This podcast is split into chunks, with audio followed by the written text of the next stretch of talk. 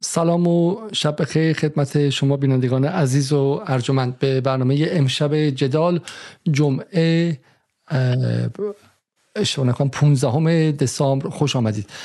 در هفتاد روز گذشته بحث فلسطین و اسرائیل رو از و جنگ اسرائیل و نسل کشی فلسطینیان رو از جهات مختلف بررسی کردیم. اما یکی از این جهات بحث یارگیری از اپوزیسیون ایران توسط دولت اسرائیل و موفق شدن این دولت در یارگیری از بخشی از افکار عمومی ایرانه که خودش رو در قالب بیتفاوتی نسبی بخش از جامعه ایران نسبت به نسل‌کشی حاضر نشون داده. این اتفاق از دو جهت قابل بررسی یکی از جهت رئال پلیتیک که خب بالاخره به اسرائیل توانسته با این یارگیری دست و پای حاکمیت ایران رو برای واکنش نشون دادن به اتفاقات منطقه تا حدی ببنده و بسیاری از تحلیلگران معتقدند که چه بسا محافظی کار شدن نسبی واکنش رهبران ایران از هفت اکتبر تا به امروز بخشیش هم به این دلیله که آنها نگران از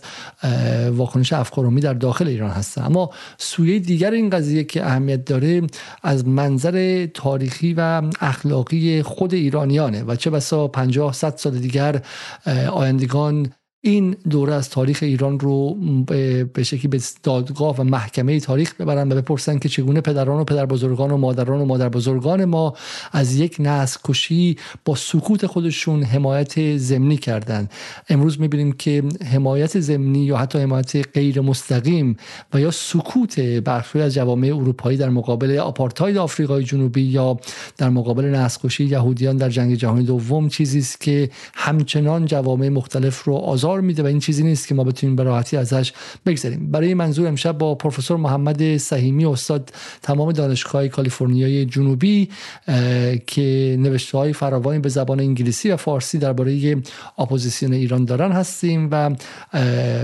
و سعی می‌کنیم که این قضیه رو بررسی کنیم. سلام جناب آقای دکتر سعیمی شبتون بخیر صبحتون بخیر. ساعت گمانم هفت صبح در کالیفرنیا و خیلی خیلی ممنون که برای دومین بار مهمان جدال هستید.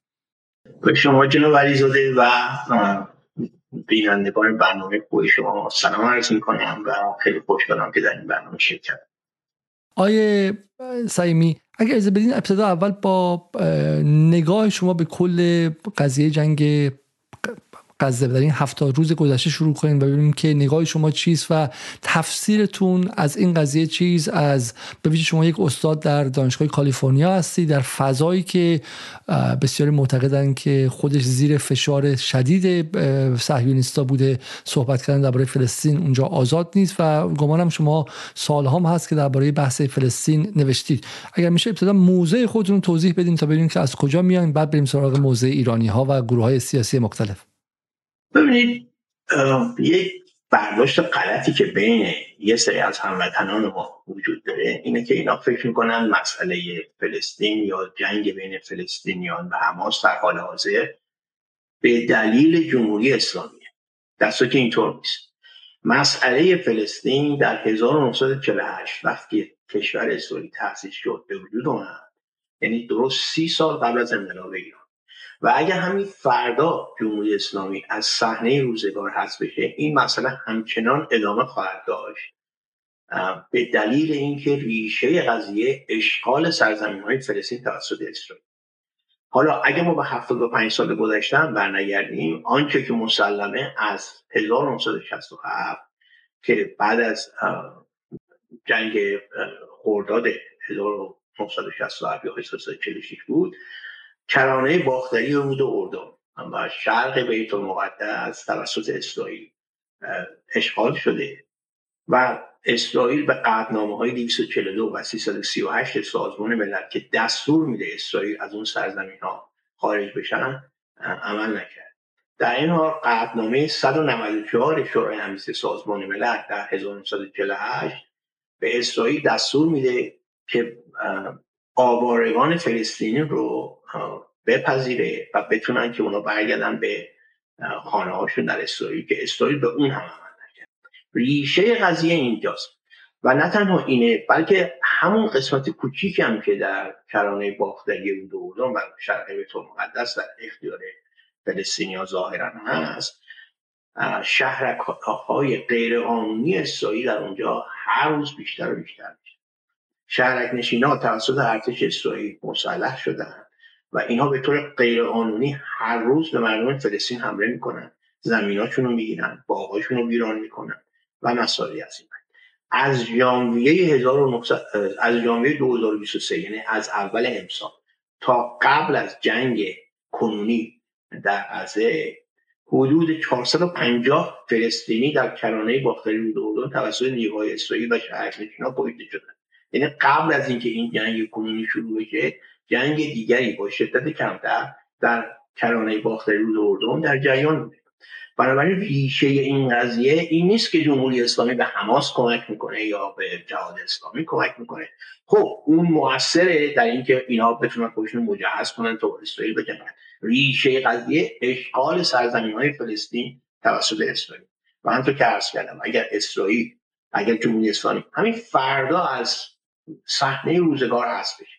این مسئله همچنان ادامه خواهد بدن اینکه تا زمانی که مردم فلسطین نتونن کشور مستقل خودشون تشکیل بدن و تا زمانی که این نظام آپارتاید اسرائیل در کرانه باختری و شرق بیت المقدس ادامه داره تا زمانی که اسرائیل غزه رو تبدیل به بزرگترین زندان بدون سقف جهان تبدیل کنه از اون کار دست بر نداره این مسئله ادامه مردم فلسطین واضح مثل مردم هر جای دیگه دنیا دست از آرمان های خودشون بر نخواهند آرمان مردم فلسطین تشکیل کشور مستقل فلسطینی و هم اینا دست بر نخواهند چه جمهوری اسلامی اینا کمک بکنه چه نکنه؟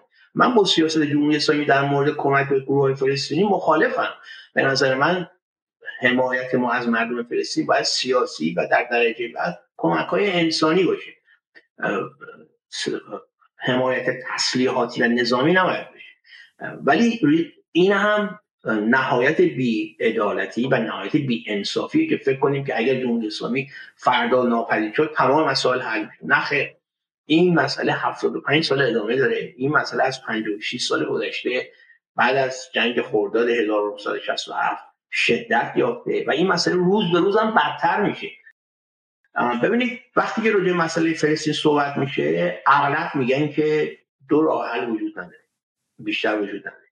راه حل اول تشکیل یک کشور یگانه فلسطین از رود اردن تا دریای مدیترانه که در اون همه زندگی کنند. مسیحی ها کلیمی ها و مسلمان ها و فلسطینی ها اسرائیل خب اسرائیل مخالف اینه. و این راه حل آرمانی امکان پذیر نیست. راه حل دوم میگن راه حل دو کشوره. کشور مستقل فلسطینیان تشکیل بشه. در کنار اسرائیل با هم زندگی کنه. ولی همونطور که نئوم چامسکی گفت در واقع جناح راست فاشیستی اسرائیل یه راه حل سوم داره. راه حل سوم اسرائیل بزرگه. هدف اسرائیل بزرگ ایده اسرائیل بزرگ اینه که تمام مردم فلسطین رو از کرانه باختری رود اردن. و شرق بیت المقدس و غزه. بیرون کنن به بیرون بفرستن. تا اینکه تمامی اونها توسط اسرائیل کنترل بشه. درست چند هفته قبل از جنگ اسرائیل و حماس بنیامین نتانیاهو به سازمان ملل رفت و نقشه از نظر خودش جدید خاورمیانه نشون داد که در آن تمام سرزمین های فلسطینی به اسرائیل پیوسته بود وقتی جنگ شروع شد انواع و اقسام طرحها اومده بیرون همه اینا افشا شده که جنان راست اسرائیل راجع به این موضوع فکر می‌کنه که یه کار کنه که مردم فلسطین از اول از غزه و بعد کرانه مختلف اردن اخراج بشن. این رو همه جا هست. یعنی افشاگری همه جا شده. که حتی واکنش اتحادیه اروپا اینا هم برانگیخته. بنابراین وقتی راجع به این موضوع صحبت می‌کنیم باید به این نکات توجه کنیم. جناه راست فاشیستی اسرائیل خواهان نه راه حل دو کشوره و نه راه حل یک کشور. بلکه خواهان راه حل اسرائیل بزرگه که در برطبق اون همه مردم فلسطین از سرزمین خودشون اخراج بشن طرح دادن که خب هر کشور اروپایی یا هر کشورهای دیگه که می‌تونن هر کدوم یه تعداد از پناهندگان فلسطین رو قبول کنن. همه اینا به اونجا منتقل بشن. و زندگی بهتری داشته باشن آینده بهتری داشته چرا؟ واسه که می‌خوان همه اون سرزمین ها رو بگیرن. اینها هیچ کدوم ربطی به جمهوری اسلامی نداره. من هدفم تبرئه جمهوری اسلامی جمهوری اسلامی به نظر من نقش داره در این جریان. ولی موضوعی که ریشه اصلی قضیه امتناع اسرائیل از تخلیه سرزمین های فلسطینی امتناع اسرائیل از تشکیل کشور مستقل فلسطینی و امتناع فلسطین از دادن حقوق مساوی به مردم فلسطین در سرزمین های فلسطینی که توسط اسرائیل اخراج شده. یعنی نه اون کارو می‌کنه نه این کارو می‌کنه. ریشه قضیه اینجاست. تا زمانی که این ریشه قضیه درست حل نشه درست بهش پرداخته نشه این موضوع ادامه خواهد داشت. چه جمهوری اسلامی باشه چه جمهوری اسلامی در مورد کمک جمهوری اسلامی که من عرض کردم اصلا با سیاست جمهوری اسلامی در مورد مسلح کردن این نیروها مخالفم در مقالات فارسی و انگلیسی هم گفتن. ولی بازم اینجا یک اشتباه در بین مردم ما بیشتر مردم ما وجود داره. اینا فکر می‌کنن که اگر جمهوری اسلامی به عنوان مثال به حماس کمک نمی‌کرد حماس وجود نداره. خیر حماس در 1987 تا 1989 تشکیل شد و مشفق اصلی حماس تشکیل حماس خود اسرائیل اسرائیل در اون موقع دشمن اصلی خود سازمان آزادبخش فلسطین پیلو می‌دونست که یک سازمان سکولار بود و از تشکیل یک گروه فلسطینی مذهبی که در مقابل سکولارهای پیلو وایسته استقبال کرد. این حقیقت ثابت شده است اصلانش هم در اینترنت وجود داره. منتها وقتی در 1993 قرارداد صلح اسلو امضا شد و سازمان آزادی بخش فلسطین دیگه از نظر اسرائیل بزرگترین دشمن اسرائیل نبود. اینها دنبال یک دشمن جدید میگشتن و دشمن جدید شد حماس. حماس هم به دلیل ایدئولوژی که از نظر من ارتجاعیه چون ایدئولوژی حماس همون ایدئولوژی اخوان المسلمین در مصر یعنی در واقع حماس شاخه فلسطینی اخوان المسلمینه. و به این دام افتاد که خیلی خب ما باید تظاهرهای آنتاگونیستی با اسرائیل داشته باشیم و از طریق مبارزه مسلحانه سعی کنیم که مثلا تمام سرزمین های فلسطینی رو از جمله خود اسرائیل رو آزاد کنیم. که کار ما به اینجا کشید جمهوری اسلامی هم چون با سازمان آزاد بخش فلسطین رابطه خوبی نداشت و چون با قرارداد اسلو مخالف بود حمایت خودش رو از اون طرف کشید به طرف حماس و به اینجا رسید که از حماس و جهاد اسلامی حمایت می‌کنه. ولی بازم میگم همه اینها برمیگرده به سیاست های اسرائیل. اگر اسرائیل از حماس تشکیل حماس بین سالهای 1987 تا 89 حمایت نمی‌کرد شاید الان حماسی وجود نداشت در سال 2006 موقع جورج دبلیو بوش رئیس جمهور آمریکا بود. اصرار شد که در کرانه باختری رود اردن انتخابات بزنه. خیلی خوب. این انتخابات رو گذاشتن انتخابات دموکراتیک هم بود و حماس اون انتخابات رو برد. خیلی خوب. وقتی شما اصرار می‌کنید که انتخابات برگزار بشه باید نتایج انتخابات هم قبول داشته باشید دیگه. حماس اون انتخابات رو برد که در اون موقع کاندولیزا رایس که وزیر خارجه آمریکا بود با تعجب برگشت گفتش که کی فکر می‌کرد که حماس این انتخابات رو ببره؟ قربان تو وزیر خارجه آمریکا هستی سازمان سیان در اختیار تو تحلیلاش هم هست و کار اینه که این چیزا رو پیش بینی کنی. اگه بلد نیستی پیش بینی کنی. اگر واقعا بیخبری که در اونجا چی میگذره باید از کارت استفاده بدی بری کنار. نه اینکه بگی کی پیش بینی می‌کرد که این اتفاق بیفته. خب حماس انتخابات رو برد. وقتی حماس انتخابات رو برد مجبوری با حماس به عنوان کسی که رأی مردم فلسطین رو برده مذاکره کنی یا معامله کنی ولی اینها اینها رو قبول ندارن. اینا کاندولیزا سالها میشه راجع انتخ... دموکراسی هدایت شده در خاورمیانه صحبت کرد دموکراسی هدایت شده یعنی اونهایی بیان سر کار که آمریکایی‌ها قبول دارن. این, این و اگر در انتخاباتی برگزار شد و اون گروه های اومدن سر کار گروه های انتخابات رو بردن که آمریکایی قبول نداشتن آمریکا رو قبول نمی‌کنه. یعنی ما فقط انتخابات قبول می‌کنیم که اونایی که به ما وابستن بیان سر کار. خب نتیجهش همینی که الان می‌بینیم دیگه. شرایطی که می‌بینیم. سیاست های اسرائیل هم در مورد اینا بدتر و بدتر و بدتر شده. در عین حال همه ما می‌دونیم و در اثر این جنگ کنونی بین اسرائیل و غزه این موضوع افشا شد که مهمترین حامی مالی حماس نه جمهوری اسلامی بلکه قطر و ثروتمندای کشورهای عرب خلیجی فارس و کشورهای دیگه هستند. همه ما می‌دونیم که قطر دست کم سالیس ماهی سی میلیون دلار به حماس کمک مالی می‌کرد. این دیگه الان اثبات شده است اسوانش هم هست. این پول از کجا می‌رفت؟ از طریق اسرائیل به حماس می‌رسید. اسرائیل چرا این رو می‌کردن؟ بدون اینکه بنیامین نتانیاهو معتقد بود که اگه پول به حماس بدی که به مردم خودش برسه حماس دیگه با اسرائیل نخواهد جنگید و مسئله فلسطین به کلی فراموش خواهد شد. خب نظریه کاملا غلط بود. هیچ مردمی در هیچ کشوری دست از آرمان های خودشون بر نمیدارن و دنبال آرمان های خودشون هستن. مردم فلسطین هم دنبال آرمان های خودشون هستن. اونها به دنبال کشور مستقل فلسطین هستن. هیچ نیرویی نمی‌تونه این آرمان از میان ببره خب به اینجا رسیدیم که الان رسیدیم. بسیار خب خیلی خیلی ممنون. حالا من برای مخاطبان چون شاید مخاطبان گیت من این توضیحاتی فقط بدم. آقای دکتر آقای پروفسور سعیمی چون ایشون حالا اجازه چون الان دیگه همه خوب دکتر هستن ولی آقای سعیمی واقعا یکی از افراد علمی بسیار شناخته شده در رشته خودشون در رشته متالورژی هستش درسته؟ مهندسی شیمی و علم مواد و مهندسی نفت. بسیار خوب. و جزء قدیمی ها هستن و یکی از واقعا حسرت های ایران امروز اینه که امثال آقای سهیمی رو به خاطر دعوای سیاسی هر تابستون سه ماه ما در ایران نداریم. چون معادل های آقای سهیمی در چین میرن و میان و دانش منتقل می‌کنن به کشور مادرشون و در هندوستان همینطور و جاهای دیگه. و آقای سهیمی خودشون رو اپوزیسیون می‌دونن. درست آقای سهیمی؟ شما اپوزیسیون جمهوری اسلامی هستی. من مخالف نظام ولایت فقیه هستم. بسیار خوب. آقای سعیمی مخالف نظام ولایت فقیه هستش.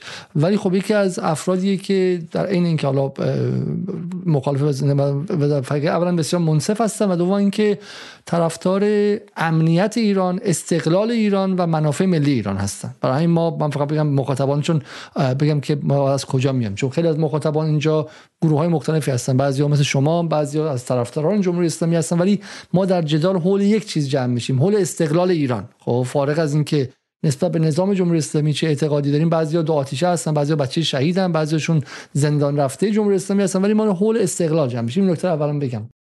استقلال اجازه علیزاده استقلال امنیت ملی و یک پارچگی کشور حفظ یک پارچگی کشور. بحث ما اینه. ما چون اول من می‌خواستم این تصویر به شما نشون بدم. شما خیلی احتمال بهتر از من می‌دونید چون تسلط آقای سهیمی به ویژه روی مراجع انگلیسی بسیار زیاده و توصیه می‌کنم دوستان برن برنامه قبلی با آقای سهیمی رو ببینن. ولی این مقاله رو شما می‌شناسین. مال دیوید روز در مارچ 2008 در ونیتی فر هم چاپ شد که مجله خیلی سیاسی نیستش. ولی تنها جایی که من به به قول معروف به کودتای کاندولیزا رایس به کمک محمد دهلان علیه حماس و علیه انتخاباتی که حماس برد به قول معروف دیدم که در غرب اشاره شده و چه شکنجه هایی کردن. فتح اعضای حماس رو. حتی حالا این مقاله میگه که حماسیان کم نذاشتن و اونام اون کسایی که از فتح در غزه پیدا کردن رو حسابشون رسیدن و به عبارتی به جنگ داخلی تبدیل کردن. خب این علتش هم این بود که می‌گفتن حماس نیروی فاشیستیه و همونطوری که در الجزایر که اخوان المسلمین قدرت گرفتن ما نباید اینا بهشون بزنیم به قدرت برسن چون مسلم اسلامگراها از نردبان دموکراسی بالا میرن و بعد اون نردبان رو به کنار می‌زنن خب؟ حالا شما خودتون یک شکل از اسلامگرا هستین. بالاخره شما از عقبه ملی مذهبی میایین که بالاخره به اسلام و مسلمانی و اینها معتقدید. خب؟ این همه مخالفت شما با اسلامگرایی اخوان المسلمین آیا خود خطرناک نیست؟ شما رو کنار کاندولیزا رایس قرار نمیده. ببینید من مخالف حماس نیستم. مخالف چون هم توی عرض کردم انتخاباتی که برگزار شد حماس برد. بنابراین برای من تصمیم گیرنده نیستم که حماس نماینده مردم فلسطین هست یا نیست. مردم فلسطین باید تصمیم بگیرن که حماس نمایندهشون هست یا نیست. و تمام شواهد قرائن نشون میده که در انتخابات اون سال 2006 حماس انتخابات رو برد. در حال حاضرم تمام شواهد و قرائن نشون میده که از بعد از حمله حماس به اسرائیل محبوبیت حماس در بین مردم فلسطین به شدت بالا رفته. این تصمیم مردم فلسطینه که نمایندشون کی باشه. و من مخالف حماس نیستم من مخالف سیاسی حماسم چون ایدولوژی حماس که ایدولوژی اخوان المسلمین رو من قبول ندارم.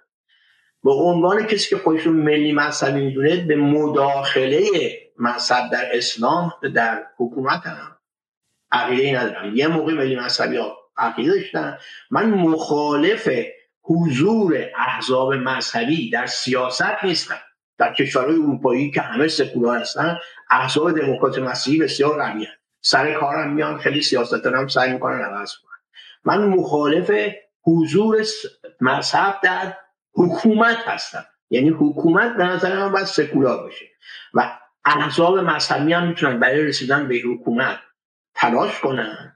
ولی باید قبول کنن که اگر انتخاب شدن و به حکومت رسیدن بر طبق یک قانون اساسی سکولار عمل کنن. یعنی در جامعه حضور دارن احزاب مذهبی بخشی از مردم هستن نماینده بخشی از افکار مردم هستن و حضورشون در جامعه هم خیلی هم لازم و خیلی هم خوبه. من مخالف حماس نیستم. چون اصولا این مال من نیست تصمیم من نیست که من مخالف حماس به عنوان نماینده مردم فلسطین باشم یا نباشم این تصمیم مردم فلسطینه. من حرفی که می‌زنم در رابطه با کمک نظامی اسرائیل و حماسه. من معتقد نیستم که جمهوری اسلامی باید به حماس کمک نظامی بده. حالا مسئله جدایی حالا به بحث ایران می‌رسیم. ولی بحث من اینه که من چون شما رو آدم منصفی می‌دونم خب بالاخره آیه ظریف جمله گفت از فلسطینی فلسطینی تر نباشیم. و بالاخره ما تو همین جا هم می‌بینیم که الان قاعدتا اگه مردم فلسطین و غزه از حماس خیلی متنفر بودن بعد دو تا تظاهرات هم توی این بمباران ها علیه حماس می‌دیدیم دیگه. چون بالاخره حماس الان میگن که در زیر زمین ها قائم شده و خیلی هم قدرتی نداره که. ولی ما ما نمی‌بینیم که خیلی فوش بدن بهش درسته؟ و دومیش هم اینه که در همین من که عرض کردم تمام شواهد و قرار نشون میگه موقعیت حماس در حقیقت خیلی هم بالاست یعنی اصلا به که این به که این بنبست یه جوری باید شکسته بشه. من مخالف حمله به غیر نظامی ها هستم مخالف گرفتن نمی‌دونم زن و بچه از اسرائیل بردن به داخل قصه هستم ولی یادمون باشه اسرائیل هم هفت هزار زندانی فلسطینی داره که در میان اون هفت هزار زندانی فلسطینی تعداد زیادی زنها و بچه های زیر 18 سال وجود داره. بسیاری از اونها سالها در زندان های اسرائیل هستن بدون که حتی از طرف دادگاه واسهشون پرونده ای تشکیل بشه. یه عکس معروفی هست که تو صفحه فیسبوک خود من هم هست. یه پسر بچه 8 9 ساله رو ارتش اسرائیل دستگیر کرده به عنوان تهدید امنیتی. این این یعنی کار ما به اینجا رسیده که بچه 8 9 ساله فلسطینی تهدید امنیتی واسه اسرائیل شده ارتش اسرائیل دستگیرش کرده. دارن میبرنش پسر بچه داره گریه می‌کنه و سربازای ارتش اسرائیل دارن می‌برن.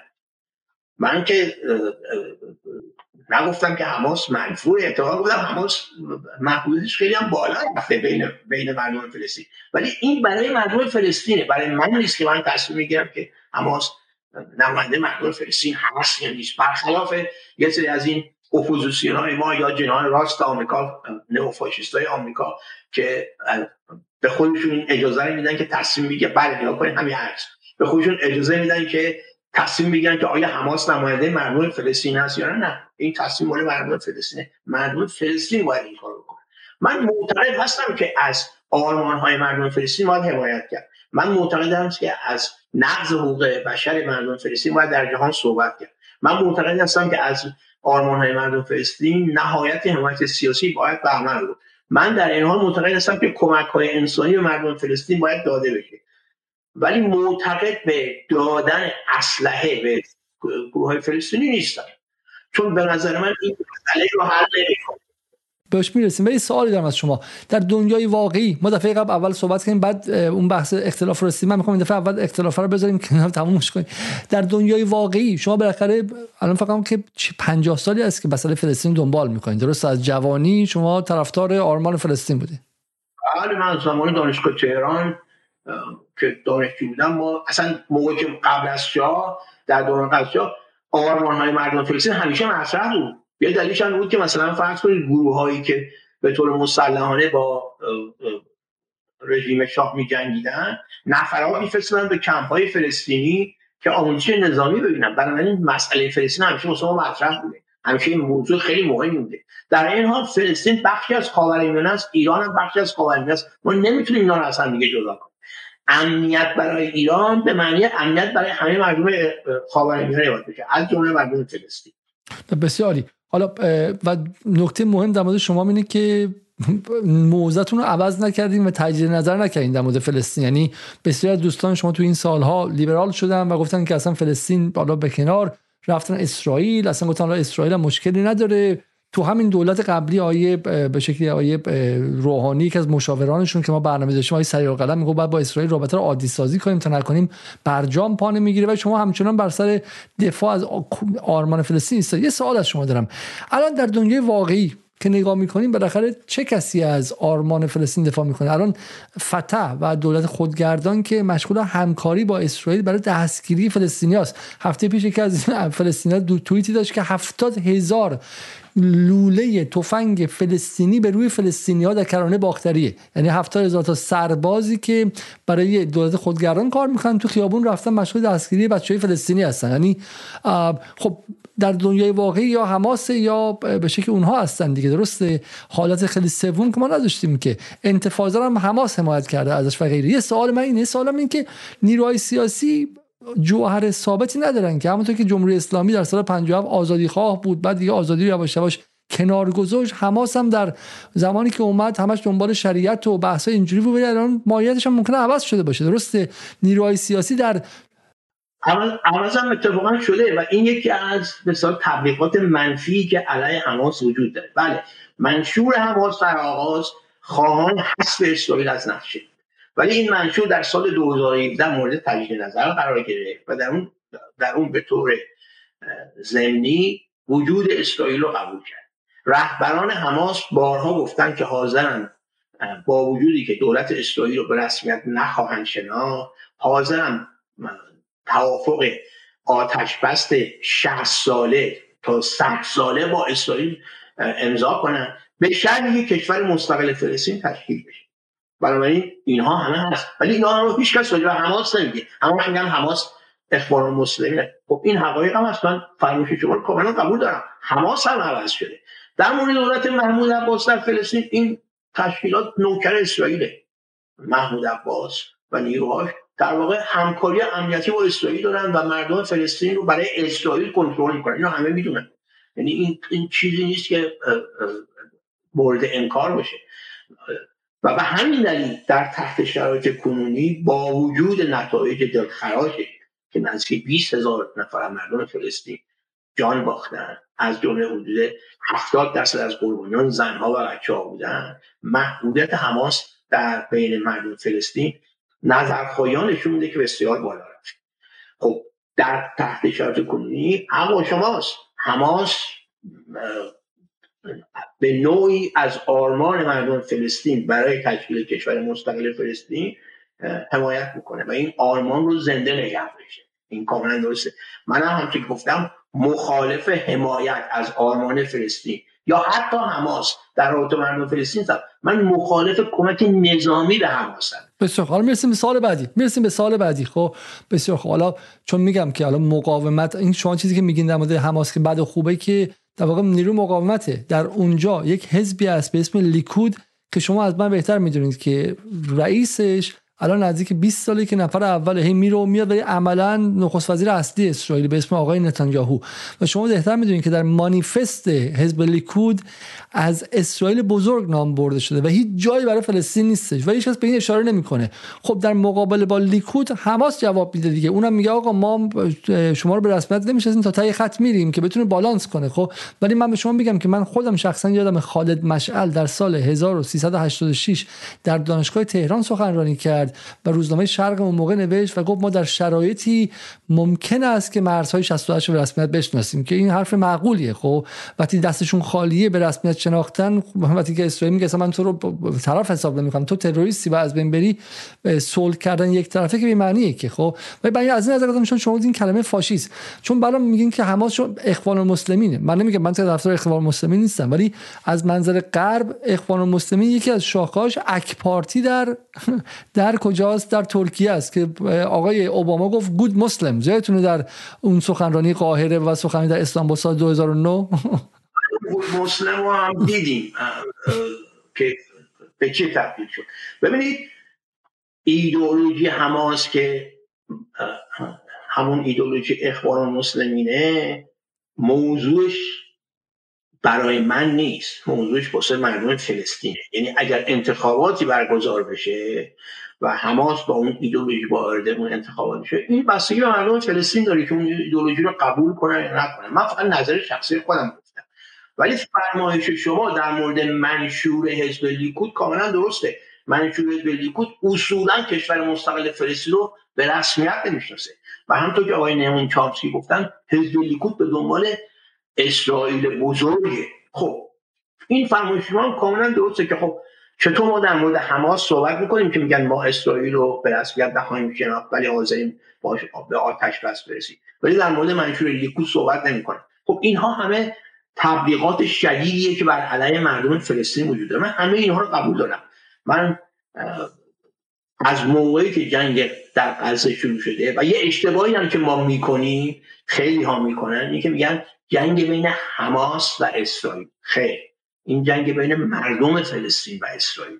حماس نماینده بخشی از مردم فلسطینه که ممکن در حاضر نماینده اکثریتشون هم باشه.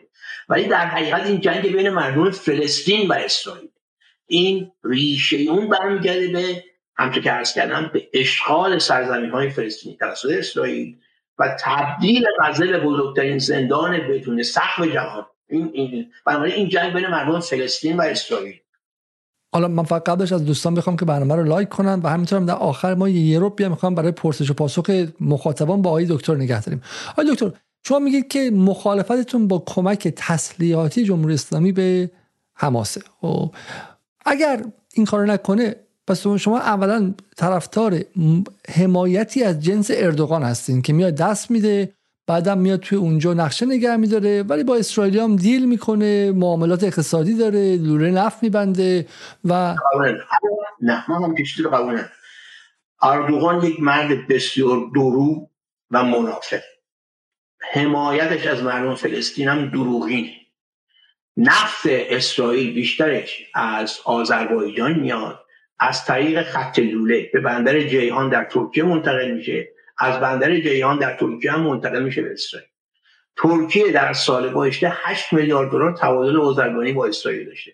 شما نمی‌تونی از طرف ادعا کنی که طرفدار مردم فلسطینی از طرف سوخت و انرژی مهمترین منبع سوخت و انرژی اسرائیل رو که نفتی که از میره در میگه از طریق کشور خودت به چیز برسید من بر اصلا معتقد نیستم که اردوغان طرفدار مردم فلسطینه.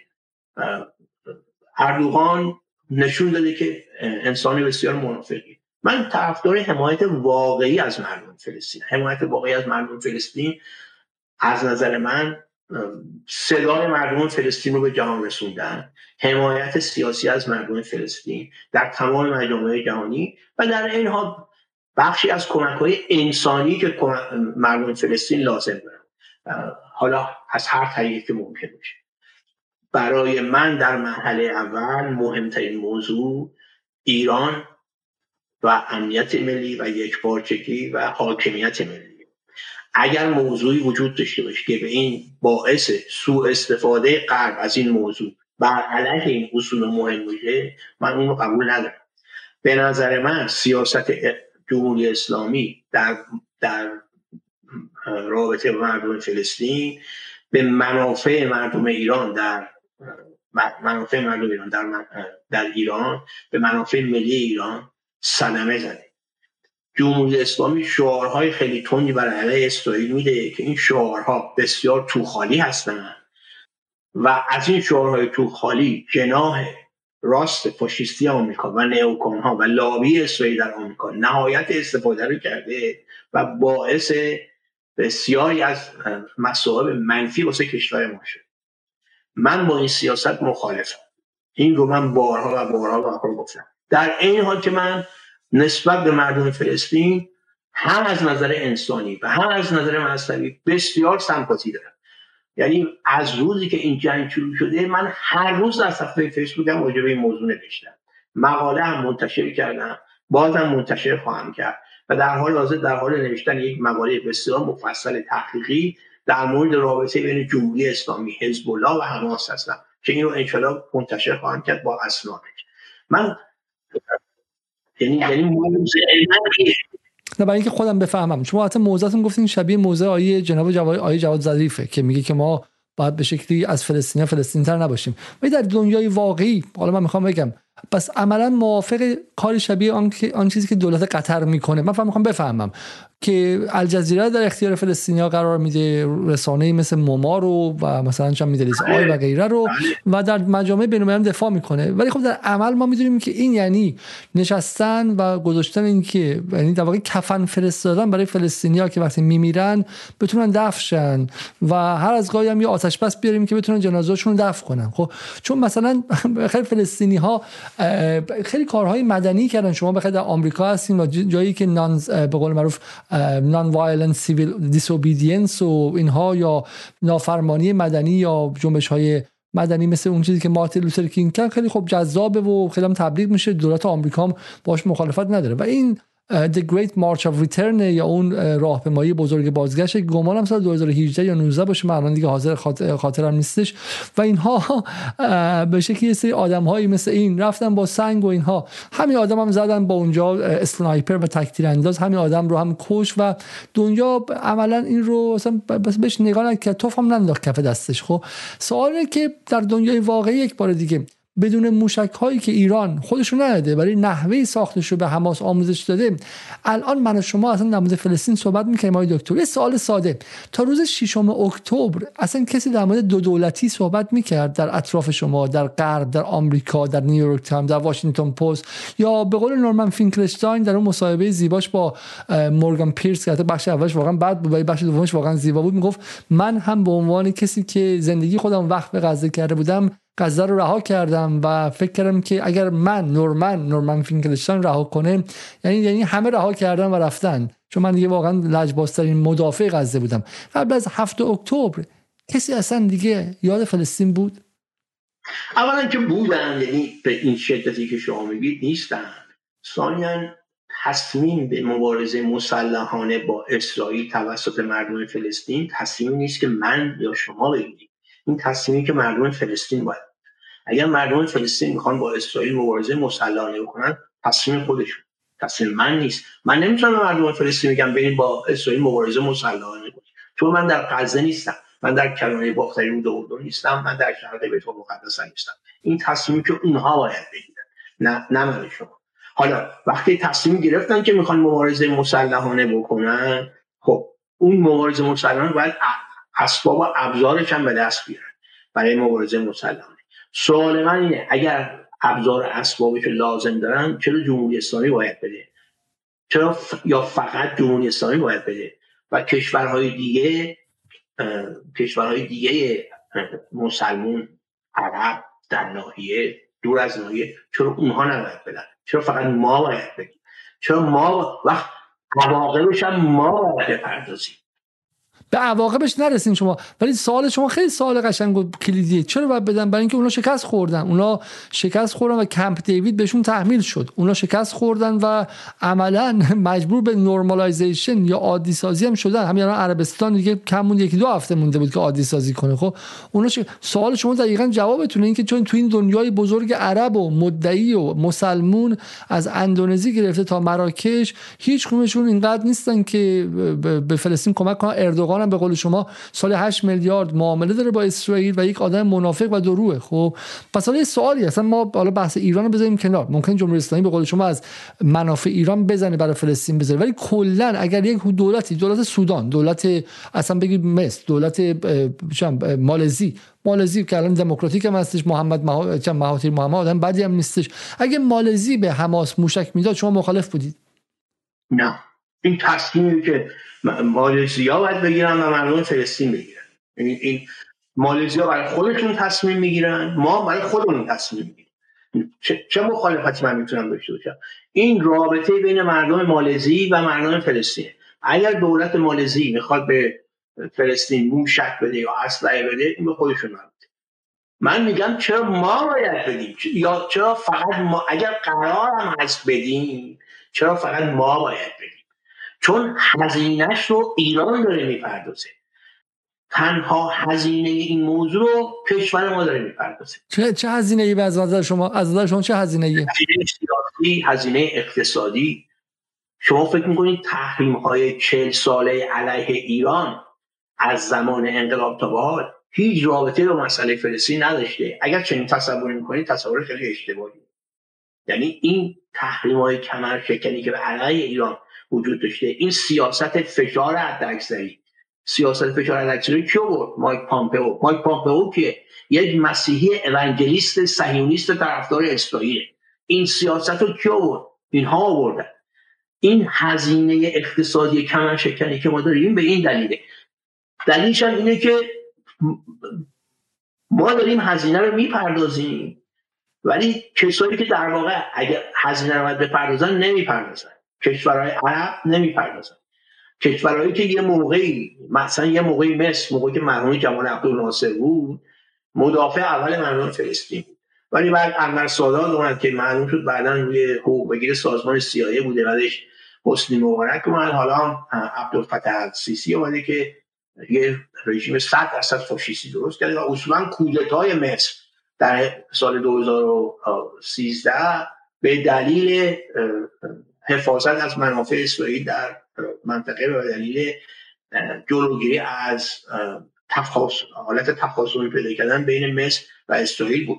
یعنی هیچ ربطی به دولت محمد مرسی و اینکه در سیاست داخلی چیکار می‌کنن. این یه کودتای به اصطلاح آمریکایی بود که توسط ارسیسی اومد به دلیلی که می‌خواستن مصر رو در کمپ طرفدار آمریکا و عدم دشمنی با اسرائیل نگه دارن اینا همه چیزای واضحیه.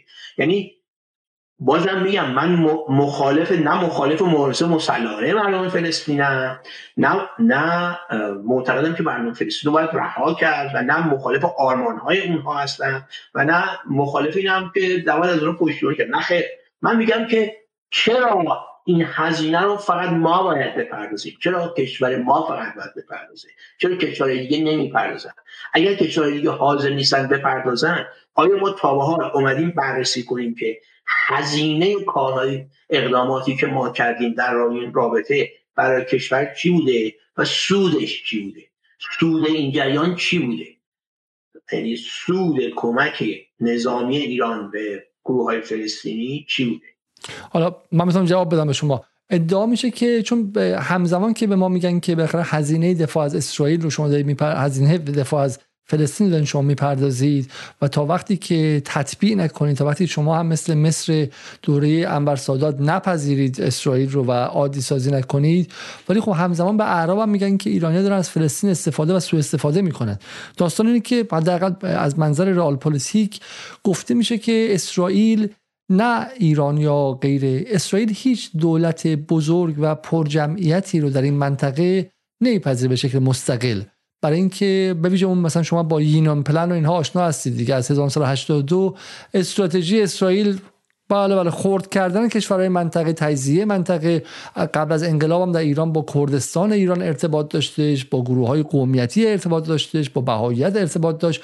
و به عبارتی اگر مثلا حالا ایران حتی تحت نگاه مصدق هم می‌خواست مثلا بیاد نگاه مصدقی و به شکلی ملی هم می‌خواست بیاد و مستقل شه اسرائیل یک موشی میده و قبولش نمی‌کرد. تنها قدرت هسته منطقه است و به قول آقای کندی جوان جوانتر رابرت کندی جدید میگوش که اسرائیل نیویشیپ ماست در منطقه. درسته؟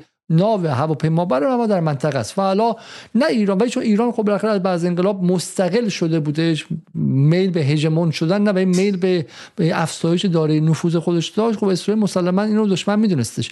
برای همین سوالی که هست اینه که بالاخره کمک ایران به فلسطینی ها باعث شده که این فلسطینی ها اسرائیل در زمین خودش متوقف کنند جناب پروفسور سعیمی عزیز تا 1900 79 که انقلاب ایران شد اسرائیل داشت هر پنج سال ده سال زمین خودش رو دو برابر می‌کرد. با آمدن ایران و بعد شکلی حزب الله و بعد حماس الان اسرائیل تو خودش مونده و داره در نهایت در داخل خودش میجنگه. وگرنه اگر نبود که الان بخشی از لبنان که رفته بود سوریه رفته بود الان اردن هم الحاق شده بود و بحث اسرائیل بزرگ خیلی دور از دسترس نبود اگر انقلاب ایران پیروز نشده بود. قبول ندارید شما این رو؟ شما ببینید من که نگفتم کل سیاست جمهوری اسلامی در خاورمیانه اشتباهه. من تنها موضوعی که بهش اشاره کردم و گفتم ما باش مخالفم کمک نظامی به حماس و جهاد اسلامی. ببینید در دوره ای که تمام اپوزیسیون خارج از کشور و بخش مهمی از اصلاح طلبهای داخل کشور مخالف سیاست جمهوری اسلامی در سوریه بودن من یه مقاله سی صفحه ای نوشتم در رابطه با اینکه اصولا راجع به سوریه حقایق گفته نمیشه و تمام این چیزایی که گفته میشه خیال پردازی.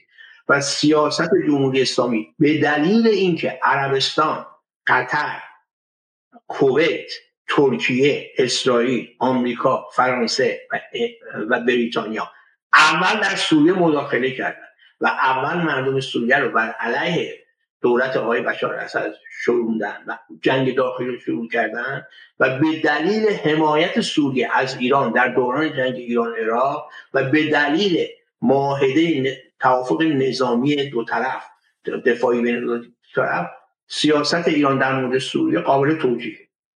این این سیاستی بود که من با راجبش نوشتم. سی صفحه در بنابراین این سیاست قابل توجیه اینی که بشار اسد دیکتاتور هست یا نه به ما مربوط نیست. این به ما مربوط مردم سوریه. ما در اینجا به دنبال منافع ملی خودمون هستیم. اگر داعش در سوریه پیروز می‌شد کشور بعدی که تحت خطر قرار می‌گرفت کشور ما بود. اگر داعش در عراق پیروز می‌شد کشور ما و دست کم غرب کشور ما در آتش تروریسم داعش و گروه های جهادی میسود بنابراین اون سیاست ها قابل توجیهه. اون سیاست ها قابل توجیهه. من به هیچ عنوان اینو من در مقاله های سی صفحه و چل صفحه تحقیقی منتشر کردم. یعنی من واهمه ای ندارم که بخوام این نظر منه. می‌خواد محبوب باشه می‌خواد نباشه. می‌خواد کسی قبول داشته باشه نداشته باشه. من به عنوان یه فعال سیاسی و کسی که کار تحقیقاتی سیاسی می‌کنه به این, به این اصول معتقدم و منتشرش هم کردم. من معتقدم که در مورد مسئله فلسطین هزینه ای که ما میدیم با سودی که ممکنه داشته باشه بالانس نیست. یعنی هزینه اصلی رو ما داریم می‌پردازیم در که هزینه اصلی رو ما نباید بپردازیم. یا اگر هم قرار است ما بپردازیم ما باید شرکای دیگه ای هم داشته باشیم که این شرکا کشورهای دیگه اسلامی کشورهای عرب خلیج فارس و غیره هستند قطر انتخاب کرده که فقط مالی کنه تلویزیون الجزایر بده اینا. اردوغان انتخاب کرده که فقط زبانن از حقوق مردم فلسطین حمایت کنه. ولی دولت جمهوری اسلامی انتخاب کرده که با کمک نظامی به حماس این کار. بسیار خب حالا حالا بزنید چون می‌خوام سریعتر بریم خیلی بحث داریم امشب. در این حال بذارید این نکته رو خدمت شما عرض کنم. من به برنامه شما نمی‌دونم که موضوع نه نه نه نه من می‌خوام مخاطب شما رو بشناسه من این شانس ماست نه نه شانس ماست که بخاطر صدای عقلانی چون برنامه جدال اغلب کسایی که میان طرفدار مقاومت هستن و طرفدار کمک رسانی به مقاومت هستن. و خیلیشون از کسایی هستن که حتی خودشون بتونن می‌خوام برن تو اونجا بجنگن خب؟ ولی من بخاطر این شانسی هستش که بخاطر صدای عقلانی از اون سمتم بشنون و همه اون طرفایی که میگن که آقا جمهوری اسلامی نباید کمک تسلیحاتی کنه لزوما لیبرال یا خود فروخته یا فلان هم نیست برای من می‌خوام این پرزنتیشن از شما بشنوم وگرنه قضیه چیزی نیستش. ولی بس ببینید من آقای مصطفی تاجزاده در ایران خیلی هم قبول دارم. همیشه هم در حد خودم که حد خیلی کوچیکی حمایت کردم. شرحالشون رو زبان انگلیسی منتشر کردم. در مقالات مختلف از ایشون یاد کردم. در صفحه فیسبوک هم دائما راجع ایشون ولی تفکری که ایشون راجع به ایران و سوریه داشت غلط به طور کلی غلط و من می‌خواستم مقاله بنویسم و ایشون رو مورد انتقال قرار بدم. منتها چون سیاست من اینه که کسی که در زندانه نباید بهش انتقاد بشه تا زمانی که از زندان آزاد بشه این کارو نکرد. ولی تفکر آقای تاجزاده در مورد سوریه رو من قبول ندارم. تفکر آقای تاجزاده در مورد عراق رو من قبول ندارم. نه نه حتما. نه من یه بار دیگه توضیح بدم به مخاطبان. بگم که ما از کجا آمدیم و اصلا بحث ما چیست. ما امشب می‌خوام در مورد اپوزیسیون صحبت کنیم و اتفاقا من به این علت این حرفا رو مطرح کردم. چون می‌خوام مخاطب به شکلی مخاطب بدونه که کسی مثل پروفسور سهیمی که این اختلافات هم داره نگاه هم داره و ما متحد ما در به صورت کلیه. چون الان در دسته بندی ها در دسته بندی ها الان دسته بندی اینه که در دسته بندی اینه که عده اونور وایسادن و میگن که آقا اصلا عذر می‌خوام اینجوری میگن ولی گور پدر فلسطین اصلا بذار این فلسطینی ها از بین برن و عملا با اسرائیل همدست شدن. خب کسایی که واقعا باور کردنی نیستش. به اون رفتن و الان در واقع خط اینه. حالا تاکتیک چگونگی دفاع از فلسطین می‌تونه متفاوت باشه. در آمریکا هم کسی حق شماست بحث بر سر تاکتیکه وگرنه بنده طرفدار مقاومت مردم فلسطین هستم من طرفدار فلسطین هستم من طرفدار تشکیل دولت مستقل فلسطین هستم بحث بر سر تاکتیکاست اینکه چه تاکتیکی مؤثرتر از خب در این مورد من شما اختلاف حالا یه سوالی. با این نگاه شما یه سوال کلی و دیگه می‌خوام از این بخش رد بریم سر دو تا بخش بعدی. با این نگاه شما موضعی که خیلی خیلی سریع آیت الله خامنه ای گرفت در همون چند روز اول و گفت ایران نقشی نداشته در الاقصا رو شما باید استقبال کنید از این موضوع دیگه درسته؟ کردم اتفاقا رو این موضوع مقاله هم نوشتم به زبان انگلیسی منتشرم کردم.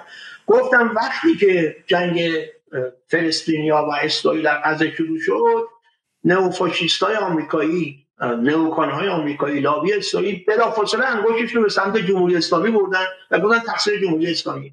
در صورتی که هم مقامات اسرائیل و هم مقامات آمریکا گفتن هیچ گونه شواهد قرآنی وجود نداره که جمهوری اسلامی در طراحی این حمله و اجرای اون شرکت داشته.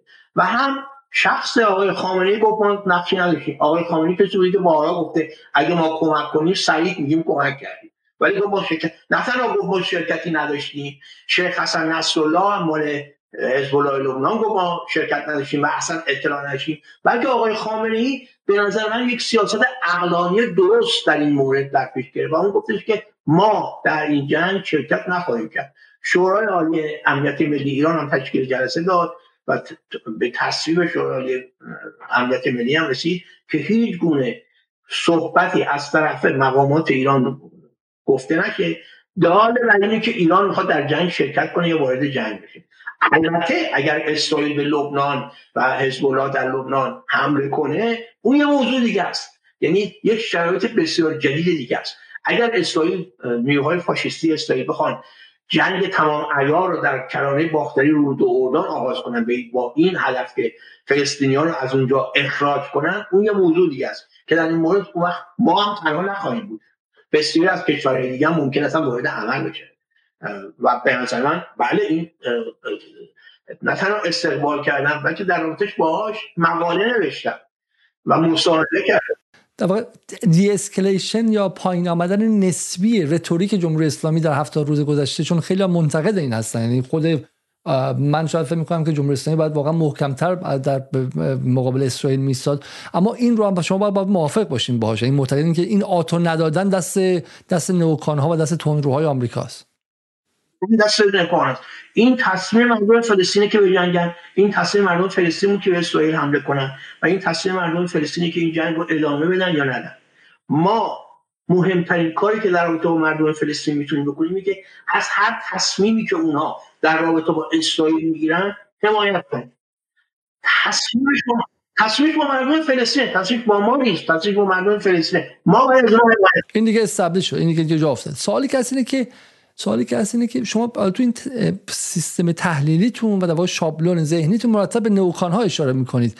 ولی واقعا توی هفته روز گذشته بلینکن و بایدن که نوکان نبودن که ولی واقعا دستشون تا اینجا تا مفرق تا تا تا, تا بازو در خون مردم فلسطینه. قبول دارید که این نگاه به نوکان و غیر نوکان در مورد اسرائیل جواب نمیده دیگه؟ اون که صد درصد. اولا که کل نظام سیاسی امنیتی آمریکا هوادار اسرائیل. چه چه نوکان باشی چه نباشی. چه دموکرات باشی چه جمهوری خواه باشی.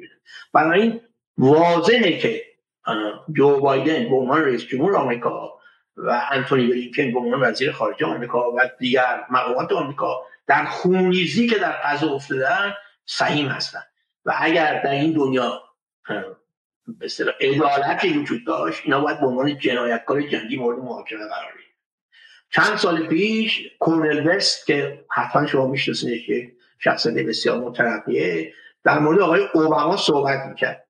کورنل وست چون کشیش مسیحی هم هست همیشه با زبان ملایم صحبت موقع که آقای اوباما بود جریان ترورها در پاکستان و یمن رو توسط سازمان سیا به شدت بالا بود و در جنگ لیبی هم آمریکا می‌دونیم که به لیبی حمله کردن.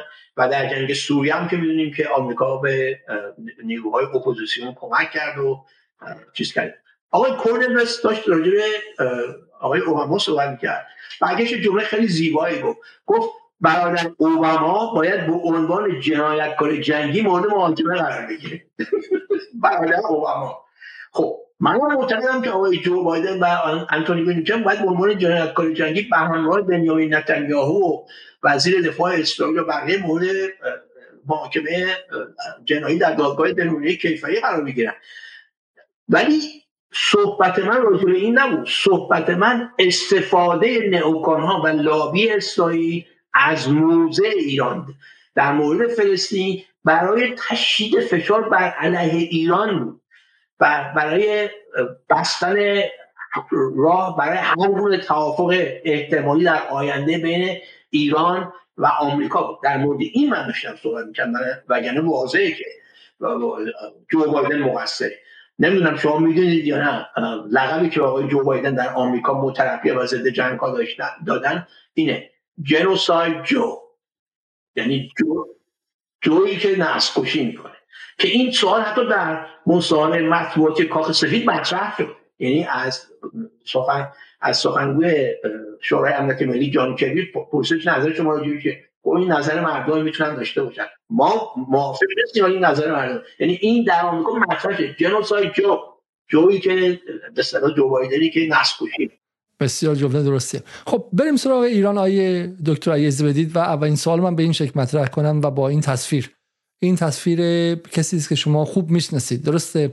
و خانم نرگس محمدی هستن برنده جایزه نوبل صلح امسال که حدودا سه یا چهار روز پیش در نروژ خانوادهشون به نیابت از ایشون جایزه رو دریافت کردن. جلسه بود اونجا و بسیاری از مهمان ها بودن که حالا حرف و حدیث های در موردش بود.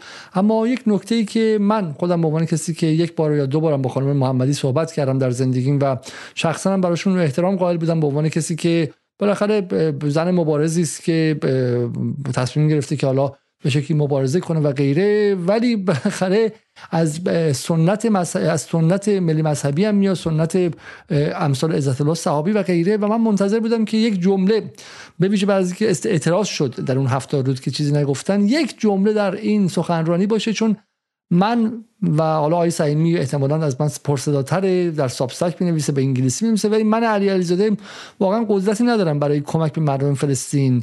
و ولی نرگس محمدی اگر یک جمله در بیانیه اختتام بیانیه پذیرش جایزه یک جمله گفته بود چه بسا مانع از مرگ حداقل 50 تا بچه می‌شد. نمیگم جنگ متوقف می‌کرد. ولی یه یه وقفه کوچیکی چند ساعته شاید می‌تونست به وجود بیاره. و نرگس محمدی تصمیم گرفت که هیچ چیزی از فلسطین نگه هیچ چیزی از نسل کشی نگه. و این من رو میگم به عنوان کسی که زمانی مدافعش بودم و در این سالام که اختلاف ذهنی داشتم اما احترامم همیشه براش حفظ کردم من اصلا نمی‌فهمم چه اتفاقی افتاده. همینطور برای آقای رحمانی. و این بین این ملی مذهبی من برای آقای تقی رحمانی هم احترام قائل بودم و اونجا هم آقای رحمانی هم هیچ یارو بگذاریم که بعدا بغل تجزیه طلبا و این هم تو جلسه نشستن. اما شما در مورد خانم نرگس محمدی قبلا مقالاتی نوشتین در متن ایشون و در دفاع از ایشون. الان نگاهتون به این برخورد ایشون با فلسطین چیه؟ ببینید همونطور شما گفتی من کسی بودم که دوازده سال پیش یازده سال پیش موقع که زمان جنبش سبز ایشون به زندان افتاد شهر حال ایشون رو در یک مقاله انگلیسی مفصل در یک وبسایت سیاسی بسیار مهم که پی وی اس فرانت بود منتشر کرد. اون موقع من خانم محمدی رو خیلی احترامشون میگوشتم به مبارزاتی که ایشون داشتن. تو به مبارزات ایشون برای حقوق دموکراتیک مردم ایران اعتقاد داشتم.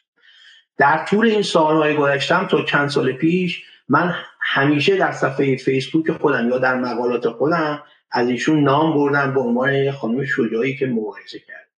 ولی چند سال پیش اتفاقی افتاد که نظر من نسبت به ایشون شروع کرد به تغییر حالا چه اتفاقی بود؟ من فقط همین نکته رو مطرح می‌کنم چون همونطور که گفتم من معتقد نیستم که کسی که در زندانه باید انتقادات رو در موردش مطرح من در مورد خانم مسیح علی نژاد یا معصومه علی نژاد قومی کلایی چهار مقاله مفصل منتشر کردم. دو تا به زبان انگلیسی دو تا به زبان فارسی. تا شهر دادم که این خانم از کجا میاد چی بود و چی شد تا همه این رو بدونن که به نظر من مسیح نژاد شارلاتان بیشتر نیست. این یک آدم شارلاتانیه که فقط به دنبال جاه طلبی خودشه. در مورد خانم محمدی چند سال پیش نظر من عوض شد. چه اتفاقی افتاد که نظر من راجع به خانم محمدی عوض شد؟ انجمن فیزیک آمریکا جامعه فیزیک آمریکا امریکن فیزیکال سوسایتی یک جایزه داره به نام جایزه حقوق بشر برای فیزیسیستا یه عده خانم محمدی رو که لیسانس فیزیک داره برای این کار نامزد کردن برای این جایزه نامزد کردن. حالا من کاری به این ندارم که و جامعه فیزیک آمریکا تصمیم گرفت که اون سال این جایزه رو بهشون بده. حالا من کاری به این ندارم که نقش من در دادن این جایزه چی چون وقتی که این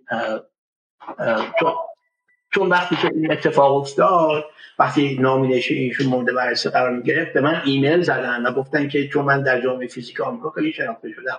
همین اخیرا دو ماه قبل به عنوان fellow American Physical Society انتخاب شدم که این بالاترین افتخار در جامعه فیزیک آمریکا که شما fellow American Physical Society اما پرسیدن راجع به خانم محمدی و من اونا رو ارجاع دادم به مقاله ای که نوشته بودم منتها خانم محمدی وقتی می‌خواستن جایزه رو دریافت کنن پیامی فرستاده بودن که این پیام رو داده بودن یه نفر بره واسهشون بخونه حالا نمیگم اون کی بوده اون اینا. و به نظر اون کسی که پیام رو اون اصلا به اون نوایت می‌دادن و اینو به خود آقای رحمانی هم همون موقع گفتن ایشون در پیام خودشون چنین گفته بود. از دانشگاه ایران چنین نام بودن گفته بودن که دانشگاه های ایران دانشگاه های قرون وسطایی هست.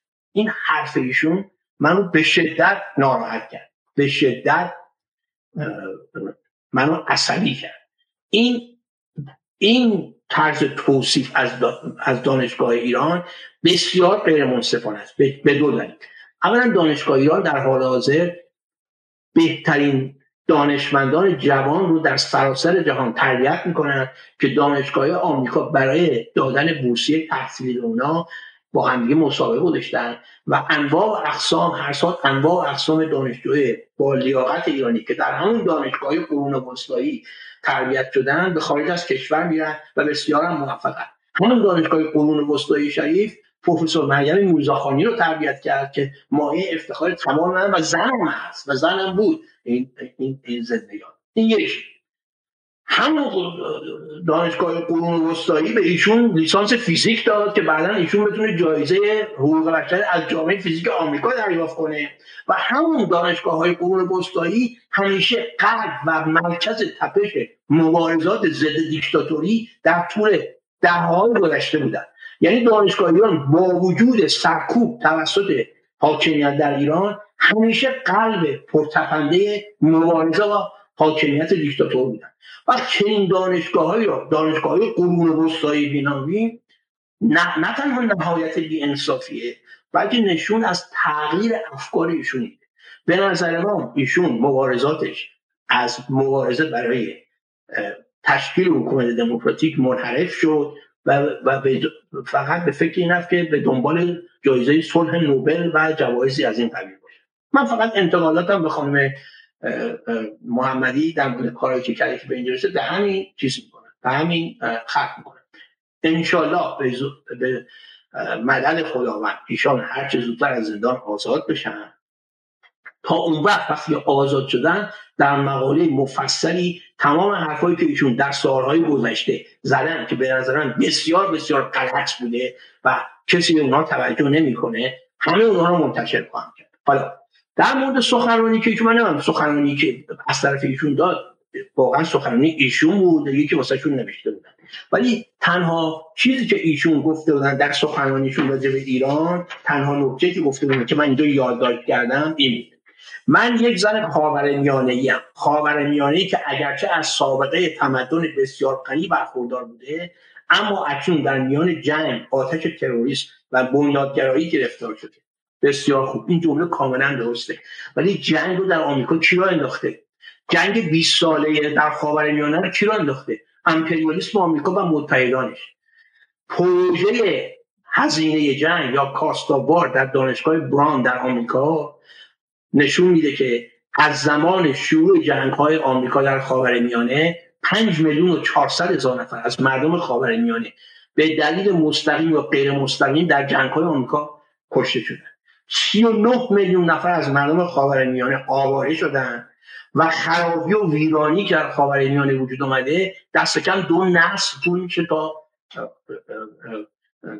تعمیر بشه به شرایط قبل از اون برگرده. خب وقتی با راجع به جنگ در خاورمیانه صحبت می‌کنیم چرا نمیگیم عامل این جنگ چی بوده وقتی که میگیم راجع به تروریست صحبت می‌کنیم گروه های تروریستی در خاورمیانه کدام مهمترین گروه های تروریستی در خاورمیانه دو گروه هم. یکی القاعده است یکی داعش القاعده و داعش از کجا آمدن القاعده همون مجاهدین افغانی هم. داعش از کجا آمد داعش شاخه القاعده در عراق که وقتی که آمریکا به عراق به طور غیر قانونی هجوم برد شاخه القاعده در عراق تشکیل شد. این شاخه بعدها به جنگ لیبی منتقل شد در اینجا آموزش نظامی دید و بعد به سوریه و عراق دوباره برگردون تا این تروریسم رو در خاورمیانه راه مگر خانم هیلاری کلینتون وقتی وزیر خارجه آمریکا شد در سنای آمریکا در سال 2009 شهادت نداد که بذارید منصف باشید این گروه هایی که ما الان به عنوان گروه های تروریستی باشون مبارزه می‌کنیم گروه های که خود ما وجود آوردیم. القاعده همون مجاهدین افغانه. القاعده همون یعنی تروریست همون القاعده است همون داعشه. اینها ریشهشون به سیاست های قبل برمیگرده. بنیادگرایی چطور؟ مهمترین منبع بنیادگرایی رو که اینو کارشناسای آمریکایی و غربی هم قبول دارن رژیم عربستانه. بنیادگرایی اسلامی در خاورمیانه رو رژیم عربستان را انداخت خود محمد بن سلمان در مصاحبه‌ای که داشت گفتش که وقتی که انقلاب ایران اتفاق افتاد ما تصمیم گرفتیم که بنیادگرایی رو در سطح گسترده تر توسعه بدیم تا در مقابل انقلاب ایران بایستیم بنیادگر ما بنیادگرای شیعه در ایران داریم. مثلا گروه های طرفدارای محمد از اینا بنیادگرای شیعه هستن. ولی در برابر ویرانی و به اصطلاح آشوبی که بنیادگرای اسلامی وهابی عربستان وجود داره اینا هیچن وقتی که شما راجع به جنگ تروریست و بنیادگرایی صحبت می‌کنید دست کم باید سه جمله هم راجع به جنگ رو کی را انداخت تروریسم از کجا آمد و بنیادگرا مسئولش که اینو صحبت کنید یک کلمه راجع به این موضوع نبود یک کلمه. همین مهمترین جنگی در خاور اتفاق میفته چیه؟ جنگ بین اسرائیل و فلسطینیان یک کلمه به قول شما یک جمله در محکومیت کشتار 20 هزار نفری مردم غزه گفته نشد. در که به قول شما اگر گفته می‌شد شاید از مرگ 50 نفر جلوگیری می‌شد شاید مرگ 100 نفر جلوگیری می‌شد. خب این وقتی که ایشون برنده جایزه صلح نوبل شد من اطلاع موثق دارم که یک شخصیت مطرح ایرانی در اروپا به یک فرد بسیار نزدیک به خانم محمدی تلفن کرد و به ایشون گفت که به خانم محمدی پیغام بده که به هیچ عنوان از اسرائیل و جنگش با مردم غزه انتقاد نکنه چون اگر بکنه جایزه صلح نوبل رو بهش نخواهند داد خب وقتی که سیاست اینه وقتی که این پیام ها رد و بدل میشه من نمی‌خوام نام ببرم ولی می‌دونم کی گفته می‌دونم به کی گفته و می‌دونم این, این. خب وقتی که این اینجوریه وقتی که اینجوریه خب ما به اینجا می‌رسیم که جایزه جایزه صلح نوبل رو به, به چنین کسایی کسایی که راجع به جنگ و تروریسم بنیادگرایی یه جمله میگن ولی نمیگن عامل جنگ کیه عامل تروریسم کیه بنیادگرایی در منطقه کی رو انداخته؟ بنیادگرایی در منطقه عربستان سعودی رو انداخت. عربستان سعودی بود که همه تمام گروه های تروریستی اسلامی بنیادگرای سنی اسلامی هستن که منبع الهامشون وهابیسم عربستانه. هیچ راجع این صحبت نمیشه. خب به همین دلیل من این سخنرانی خانم یعنی پیامی که خانم محمدی در این رابطه داره اصلا قبول نداره بله یه سری حرفای درست دارن در رابطه جمهوری اسلامی حرفا رو قبول جمهوری اسلامی این کرده جمهوری اسلامی این اونها رو قبول دارن ولی ایشون می‌تونست از این موقعیت استفاده کنه نه تنها اون نه تنها اون. وقتی شما راجع به مسائل مردم ایران صحبت می‌کنی چرا اون جمله راجع به تحریم های کمرشکن آمریکا بر علیه مردم ایران در طول چل سال گذشته صحبت نمی‌کنی؟ چرا نمیگی که یکی از مهمترین فشارها و مردم ایران تحریم های کمرشکن و سیاست فشار حد اکثری ترامپ و پامپئوس یک کلمه راجع به موضوع صحبت نشد. یک جمله نگفت گفته نشد که آقا این تحریم ها باعث ویرانی های اقتصادی شدید و جان باختن هزاران نفر از هموطنان ما شدن. هزاران نفر از هموطنان ما به دلیل نداشتن دارو و تحریم های دارویی جان باختن میگن تحریم های دارویی وجود نداره. خیر تحریم های دارویی وجود داره. به طور رسمی وجود نداره. به طور غیر رسمی وجود داره. چرا؟ چون وقتی دسترسی ایران به نظام بانک جهانی بلاک بشه پرداخت برای داروها مشکل خواهد بود. از طرف دیگه کمپانی های داروسازی در آمریکا مایل نیستن با جمهوری اسلامی تحت این شرایط معامله کنن حتی اگر فروش دارو آزاد بشه. چرا؟ این موضوع صحبت نمیشه البته تنها عامل شرایط وحشتناک اقتصادی ایران تحریما نیست. مسائل دیگه وجود داره. سوء مدیریت هم وجود داره. فساد ساختاری شده هم وجود داره.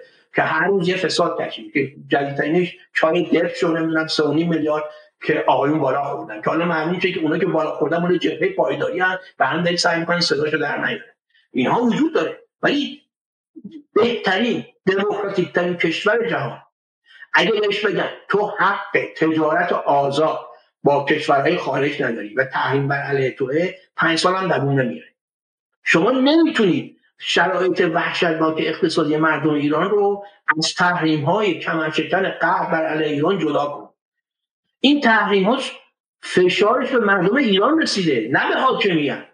اونا به بخور خورشون ادامه دادن.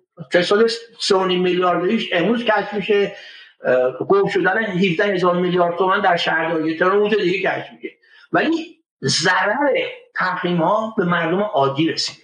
کمر مردم عادی رسیده و راجع به موضوع حتی یک کلمه در این سخنرانی گفته نشد. چرا؟ به چه مگر ابتدایی ترین حقوق بشر ابتدایی ترین حقوق بشر حق داشتن شغل حق داشتن زندگی از لحاظ اقتصادی امنیت اینا نیست.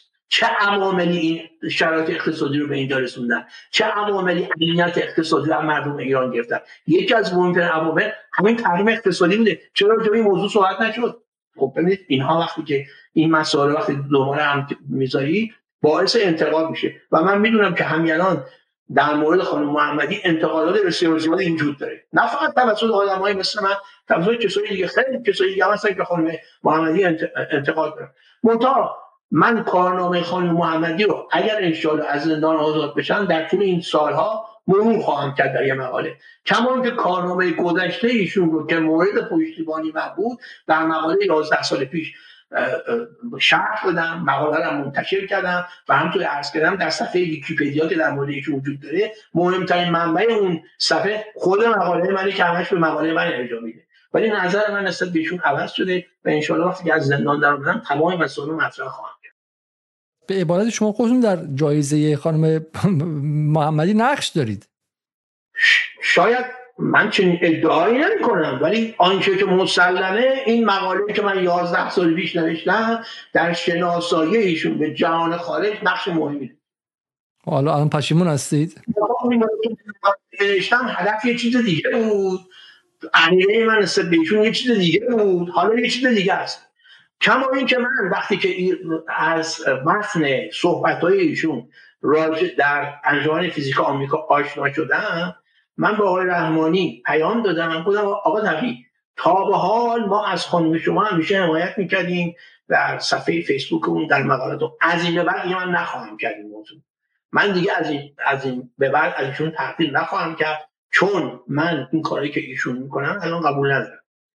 و ایشون در من گفتن که منم قبول دارم که این صحبت قرون وسطایی دانشگاه ایران رو منم قبول ندارم.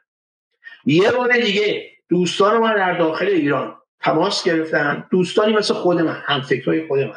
و از من خواستن که مقاله تحقیقی راجع به فعالیت های خانم محمدی با انتقاد از یک سری از کاری که کردن بنویسم من هم قبول کردم بنویسم ولی به شرطی که ایشون آزاد بشن از زندان. در حال حاضر ایشون چون در زندانن من نمی‌خوام این مسئله مطرح کنم.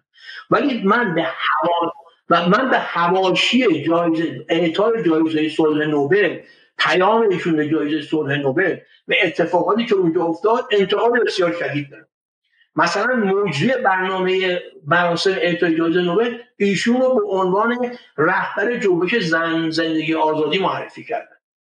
اولا به نظر ما اصلا جنبشی وجود نداشت. به نظر من یه حرکت اعتراضی مشروع بود که مردم خواسته رو مطرح کردن و این حرکت هم توسط حاکمیت سر، سرکوب شد. جنبشی وجود نداره چون جنبش رهبری داره جنبش مانیفست داره جنبش اهداف کوتاه مدت میان مدت و دراز مدت داره و ما هیچ در این ندیدیم. جنبش سر جنبش چون رهبری مشخص داشت مانیفست داشت اهداف کوتاه مدت میان مدت و دراز مدت و آخر. حالا فرض کنیم که جنبش جنبشی وجود داشته. کی گفته که خانم محمدی رهبر این جنبش بوده؟ کی به موجی برنامه گفته که خانم محمدی رهبر جنبش بوده؟ مسیح علی نژاد ادعا می‌کنه که رهبر جنبشه. رضا پهلوی و سلطنت طلبان ادعا می‌کنن که اونا رهبر جنبشن خانم شیرین عبادی و یه اعتراف هشت نفری هم اونا هم ادعا می‌کنن که رهبر جنبشن همین که سر این موضوع اعتراف هست که رهبر کیه نشون میده که چه اتفاقی چه اتفاقاتی داره میفته در این حال من می‌خوام این سوال بپرسم. چرا در مراسم اعطای جایزه صلح نوبل ایشون یک کسی مثل عبدالله محتدی ظاهر میشه. عبدالله محتدی یک تجزیه طلب کرده. عبدالله محتدی نه طرفدار حقوق بشره نه طرفدار ایرانه. عبدالله محتدی یک تجزیه طلب کرده. نوارهای صحبت ایشون که بین خودشون با رهبران کور بودن منتشر شده افشا شده که در اون صریحا میگه که ما می‌خوایم از این جنبش استفاده کنیم از این اعتراضات استفاده کنیم به اهداف خودمون برسیم. در مصاحبه هم که ایشون چند سال پیش کردن ایشون گفتن که ما می‌خوایم پارلمان خودمون در کردستان داشته باشیم و سیاست های داخلی خودمون داشته اون تجزیه طلبیه دیگه. اینا تجزیه طلبیه. حالا مثلا فرض کنید آقای تغییر رحمانی بره با عبدالله محتدی در اون جلسه خوشوهش کنه و دست دورش بندازه اینا. به چه دلیل؟ چرا آقای رحمانی با این سابقه خوب با این طرز فکر خوب باید با عبدالله محتدی چنین رفتاری داشته باشه؟ اینطور که من شنیدم نمایندای تروریستای حوز هم اونجا بودن. یعنی تروریستای حوز که در خوزستان عمل تروریستی انجام میدن اونا هم نمایندهاشون اونجا بودن. من می‌خوام ببینم اینا واسه چی اونجا بودن؟ مگه اینا طرفدار حقوق بشرن مگه اینا طرفدار حکومت دموکراتیک و صلح و آزادی رو در ایران؟ نه اینا تروریستن. اینا تجزیه طلبن برای من به عنوان ملیگرا مهمتر یکم مهمتر یک پارچگی ایران. حالا یه سوالی. یه سوالی حالا بزنید دو سال شما کلا جناب آقای دکتر سعیمی هنوز اصلا اعتقادی به این داستان نوبل اینها دارین؟ چون به نظر میاد که خود نوبل و بخاطر که بالا الان با شناختی که ما الان داریم و بدونیم که هدفش ساختن رهبر ساختن به شکلی به شکلی دخالت در کشورهاست درسته؟ من دارم نگاه می‌کنم شما تو این متنی که نوشتید همین 12 سال پیش برای خانم محمدی و اینجا من برای مخاطب متن بیارم و واقعا اولین متن جدی در این معرفی خانم محمدی هستش و اینم برام توضیح بدم که بالاخره امثال خانم محمدی نسرین ستوده و غیره که در داخل ایران هستن همشون نیازمند پراکسی ها و واقع نیروهای نیابتی هستن که معرفیشون کنن در سطح جهان. و در واقع شما این کار برای خانم محمدی کردید. اینجا اشاره می‌کنیم به جوایز حقوق بشری دیگری که گرفتن. خب ایشون که چم دیور آنرد وید الکساندر لنگر اوارد جایزه الکساندر لنگر با چم شی پر انگر پرایز جایزه دیگه و غیره. آیا الان با این شناختی که الان داری اصلا فکر نمی‌کنین کلا این جایزه های هدفشون چیزی نیست جز اینکه از راه دور از واشنگتن برای مردم یک کشور دیگه تصمیم سازی کنه از این جایزه تا چی در اومده؟ از این جایزه نوبل چی در اومده تا حالا؟ بله من من کاملا معتقدم من کاملا معتقدم که اعطای این گونه جوایز به کسایی مثل در ایران یا کشورهایی مثل ایران در واقع پروژه رهبرسازی. من به این عقیده من به این تفکر قبلا نرسیده بودم. ولی در طول این سالها از زمان جنبش سبز به این طرف به این رسیدم. من می‌خوام از شما بپرسم که نتیجه مثبتی که جایزه صلح نوبل خانم شیرین عبادی برای مردم ایران داشت چی بود؟ هیچ. هیچ. تنها نتیجه مثبتی که برای برای کسی داشت برای خود خانم عبادی بود. بعد این موقعی بود که من ایشون سخنرانی رو ترجمه می‌کرد نتیجهش چی بوده؟ تنها نتیجه داشته ایشون پول خوب در آورده. ایشون برای هر سخنرانی 100 هزار دلار حق سخنرانی تقاضا می‌کنه. 100 هزار دلار؟ آیه سعی شما در آمریکا هستین جمله بگید که قابل اثبات نباشه جریمه و زندان داره. شرکت هایی هستن که برای این گونه شخصیت ها سخنرانی می‌ذارن. شما اگه به اون وبسایت برید لینکش تو مقاله نوشتم میگه که آنورویوم مورد درخواست 100 هزار دلار. 100 هزار دلار ایشون تقاضای آنورویوم می‌کنن که سخنرانی کنه. در مقاله انگلیسی که من سال قبل منتشر کردم گفتم گفتم خانم عبادی قبل از که از ایران خارج بشن خودشون سوسیال دموکرات می‌دونستن. در تمام سخنرانی هم که می‌کردن از حقوق مردم فلسطین دفاع می‌کردن از حجوم آمریکا به عراق انتقاد می‌کردن. فرق بین اسلام واقعی و اسلام ارتجاعی قائل بودن. به نقض حقوق بشر در کشورهای دیگه انتقاد می‌کردن و خودشون سوسیال دموکرات می‌دونستن.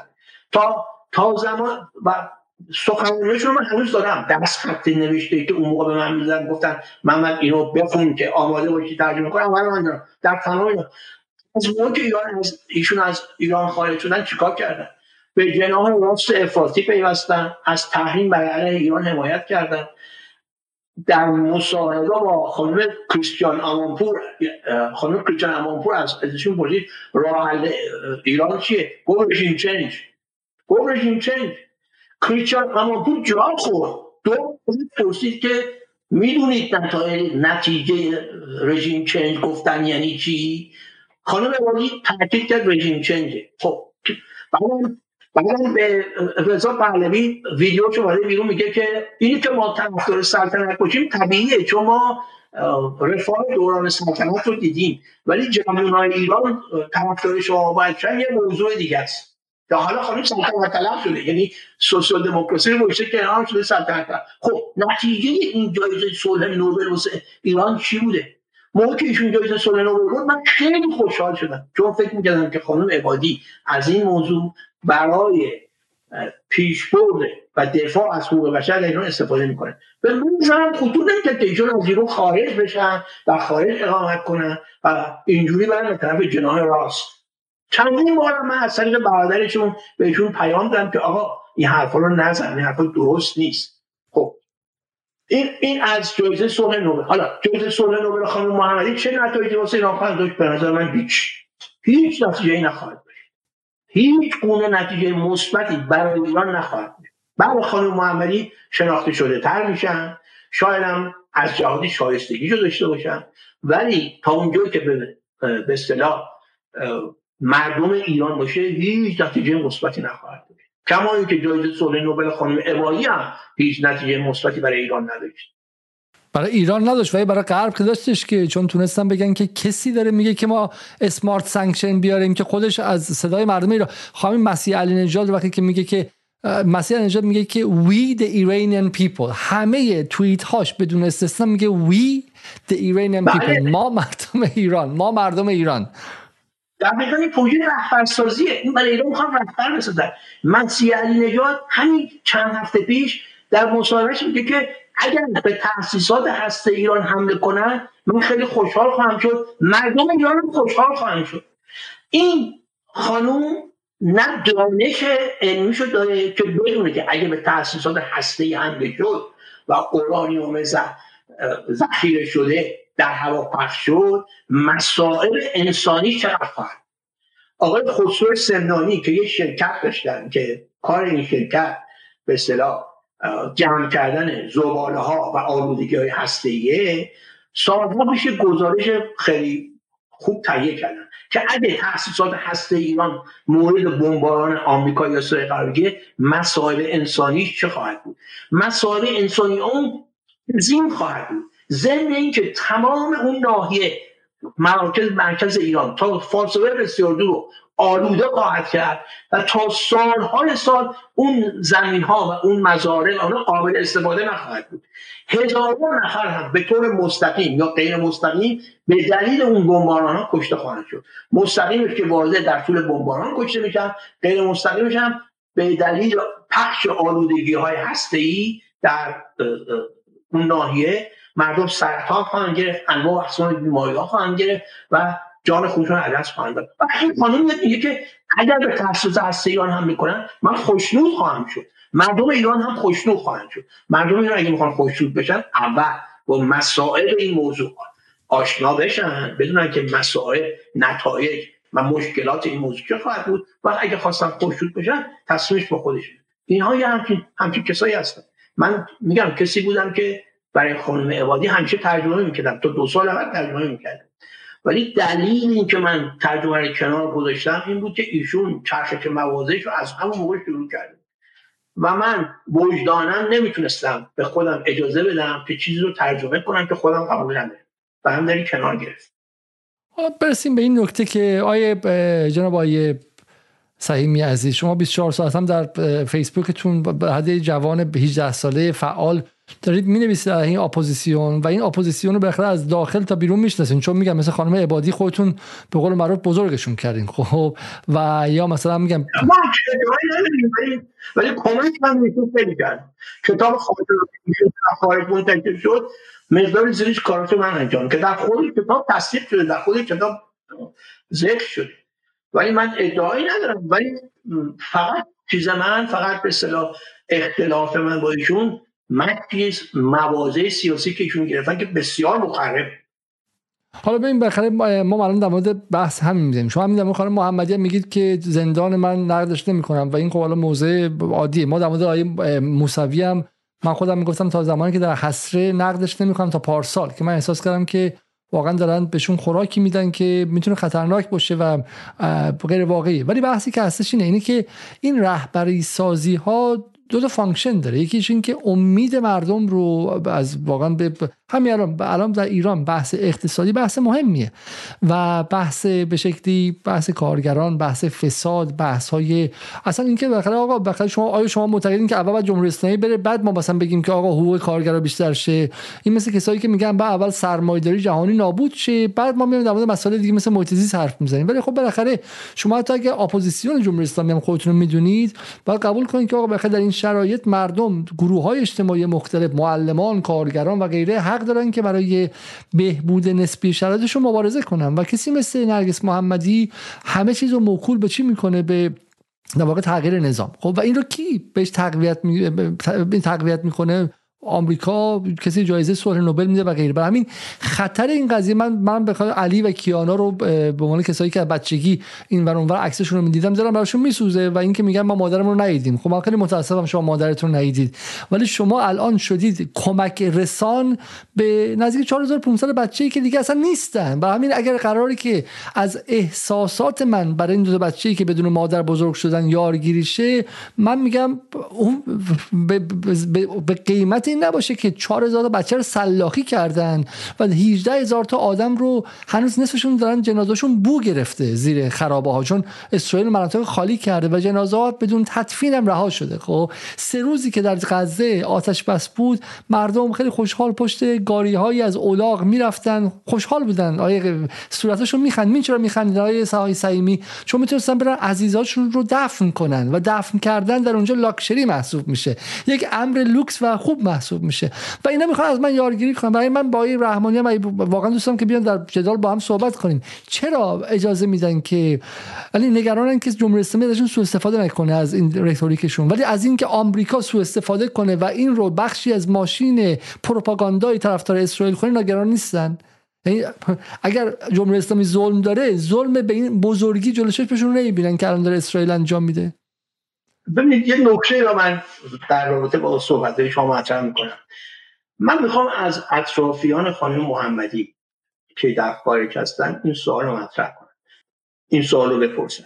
شما چرا باید طوری رفتار کنی که فاشیستی مثل یاسمن پهلوی در رابطه با خانم محمدی یه حرف درست بزنه؟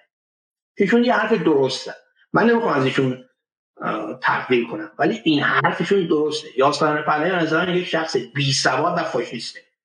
چون فاشیست بودنش رو نشون داده با با اون شعارهای تند و اینا. همچنین ایشون در تظاهراتی در واشنگتن در حمایت از اسرائیل برگزار شد. یاسمن پهلوی با پرچم شاهنشاهی و پرچم اسرائیل در هر کدوم در یک شرکت کرد. بنابراین چنین شخصیتی شخصیت بسیار از نظر من منفوریه ولی ایشون خبر پخش شد که خانم محمدی از طریق تلفن با خانم انجلینا جولی هنرپیشه هالیوود که اصطلاح طرفدار حقوق بچه هاست اینا صحبت کرده. یا سامر پهلوی اومد در توییتش نوشت که چگونه است که یه نفر می‌تونه با انجلا جولی از زندان صحبت کنه ولی با فرزندان صحبت نکنه. چون میگن که فرزندان خانم محمدی نتونستن با مادرشون صحبت کنن یعنی این این سوال سوال درستیه. همه ما می‌دونیم که اینطور نیست. همه ما می‌دونیم که خانم محمدی می‌تونه با بچه‌هاش صحبت کنه. چرا چنین شرایطی وجود بود که یه فاشیست مثل یاسان پهلوی بعد چنین حرفی رو بزنی من هر گونه انتقادی که خانم محمدی داشته باشم هزار نرگس محمدی رو یک میلیون بار به یاسان پهلوی ترجیح میدن ولی چرا اینا حرفی بزنن کاری بکنن که این این زن که پرچم اسرائیل ازش می‌گیره در حمایت از اسرائیل در واشنگتن شرکت می‌کنه. یا هوای شوهرش میره اسرائیل چون اینجا خوشش اومده بهش گفتن شهبانو بیاد چنین حرفی رو بزنه که درسته این حرف درسته. یعنی این سوال درسته. که شما چطور می‌تونید با انجلینا جولی صحبت کنید ولی با فرزندان خود نمی‌تونید صحبت به نظر من این کار درست نیست و من حقیقتش من نمی‌خوام این رو نمی‌خواستم رو مطرح کنم چون من برای آقای تغییر رحمانی احترام خیلی قائلم. من معتقدم آقای رحمانی اما که اومدن خارج سالم موندن. ولی یه مقدار به نظر من مثل آقای رحمانی جوگیر شدن. دست کم. اگه اتفاق مهمی در طرز فکرشون نیفتاده شاید جوگیر شده باشه. و من متاسفم که چنین بحثایی مطرح میشه. چون ما امیدمون از کسای دیگه که خودشون ملی مذهبی می‌دونستن از ایران خارج شدن ما امیدمون از دست دادیم. ما دیگه راجع اونا صحبت نمی‌کنیم. چون اون اصلا از نظر من و امثال من اصلا مطرح نیستن. حالا اونا هم بگذاریم که پشت سر امثال من فحاشی زیاد می‌کنن. انواع اقسام فحاشی و دروغ رو به خصوص پشت سر من گفتن که من اگه, اگه بخوام یه بار میام راجع این موضوع صحبت کنم ولی آقای رحمانی تا اینجا سال مونده. و من تعجب می‌کنم که این یک چنین جوی به وجود میاد که مثلا یه همچین حرفایی مطرح میشه. بابا این کار درست نیست. ما یه سری اصول اعتقادی داریم. آقای رحمانی 14 سال تو زندان جمهوری اسلامی بوده. آقای رحمانی اصول فکری دکتر شریعتی و عزت الله ثوابی و حبیب الله پیمان و اینا رو بهش معتقد بوده نباید ما جوگیر بشیم حرفایی بزنیم که درست نیست. و باعث سوء استفاده توسط فاشیستایی مثل یاسمن پهلوی بشه. حالا بالا حالا یاسمین پرهای به کنار و این سوالی که سوالی که به من خیلی کلیدیه اینه که میگم باز خطراتی که به شکلی انتخاب خانم محمدی که به نظر میاد یه مقدار ترمز بریدم هستن. درسته؟ این خانم محمدی در این سالها از حرفایی که زدن به شکلی جفسازی هایی که کردن و غیره این بود که حتی درون خود جامعه زندانی های دیگه هم انتقادی کردن. بحث این که مثلا جلوی چششون به زندانی تجاوز شده که حرف عجیبی بودش خب یا به شکلی در واقع جفسازی خبری کردن دیگه درسته؟ که حالا ممکنه که مثلا چند ساعت در به شکلی در زیر نور خبر قرار بگیرن و صفحه اول خبر بیان ولی خب حتی اگه شما مخالف جمهوری اسلامی هم باشی میگه آقا اگه دروغه نگو بس کاری که مثلا حسین رونقی می‌کرد. چون اگه مثلا شما بگی من 2000 روز اعتصاب قضا کردم و این درست نباشه فردا کسی به حق واقعا در روز اعتصاب قضا کرده باشه دیگه کسی اصلا براش اهمیتی نداره درسته؟ یه بخشی از قضیه هم اینه و ببینید کاملا درسته. من همیشه گفتم فرق اپوزیسیون واقعی و اپوزیسیون قلابی یکی فرقاش همینه. اپوزیسیون واقعی باید حقیقت رو بگه نه اغراق کنه نه دروغ بگه. وگرنه اگه بخواد اغراق کنه دروغ بگه جعل‌سازی کنه یه طرف شبیه کیهان تهران و جبهه پایداری و اینا خواهد بود یه طرف مثل وطن فروش های اپوزیسیون قلابی خواهد بود که طرفدار تحریم و حمله نظامی به ایران و اتحاد و تجزیه طلبا و هزار مسئله دیگر. اپوزیسیون واقعی یعنی اپوزیسیون که واقعا به دنبال حکومت دموکراتیک در ایرانه نه دروغ میگه نه اغراق می‌کنه. حقایق رو آنطور که هست مطرح می‌کنه. حالا این حقایق رو می‌خواد یه عده خوششون بیاد می‌خواد نیاد. من خودم همیشه سعی کردم این کارو بکنم. به خاطرش هم خیلی بهم حمله کردن خیلی بهم بعضی از همین ملی مذهبی ها پشت سر من انواع اقسام فحاشی ها رو می‌کنه. انواع تلفن می‌زنه ایمیل میفرسته. انواع اقسام فحاشی ها رو می‌کنه. که البته من ایشون رو یه موقعی واسش احترام کردم ولی الان اصلا ایشون رو من اصلا واقعا اگه بخوام بهش بپردازم پایین آوردن خودمه. پایین آوردن خودمه که بخوام از ایشون حتی نام ببرم. ولی اپوزیسیون واقعی حقیقت رو میگه. حقیقت هم فقط مربوط به وقایعی که داخل ایران اتفاق میفته که نیستش که. انواع و اقسام فشارها و توطعه ها نقشه ها بر علیه کشور ما بر علیه یک پارچگی کشور ما بر علیه امنیت ملی کشور ما وجود داره. راجع به اونا ما بگیم دیگه. ما که نمی‌تونیم فقط راجع به جمهوری اسلامی شکایت کنیم بعد اینجوری اقتصاد خراب همه اینا درسته. خانم محمدی در اون پیامی که دادن سه از شد هم همه هم درسته. اون درسته. ولی چرا خانم محمدی فقط اونو اونو میگن؟ چرا راجب فشار حد اکثری و تحریم اقتصادی و تحریم نظامی و حمایت از تروریست‌های تجزیه طلب چیزی نمیگن همین دیشب در استان بلوچستان تروریست های جیش العد به یه پاسگاه نظامی حمله کردن و 11 نفر رو کشتن. اونایی که طرفدار حقوق بشرن چرا چنین کاری رو محکوم نمی‌کنن؟ جیش العد یه گروه تروریستیه یه گروه تروریستی بنیادگراییه. مگه خانم محمدی از سخنرانیش از جنگ و تروریسم و بنیادگرایی نام نبود. خب اینا هم بنیادگرا هستن هم, هم تروریستن چرا محکوم نمی‌کنه این کار امیدوارم در روزهای آینده بکنه. امیدوارم در روزهای آینده. نه تنها ایشون بلکه همه اونایی که چه اهمیتی داره در دو سه روز آینده بکنه؟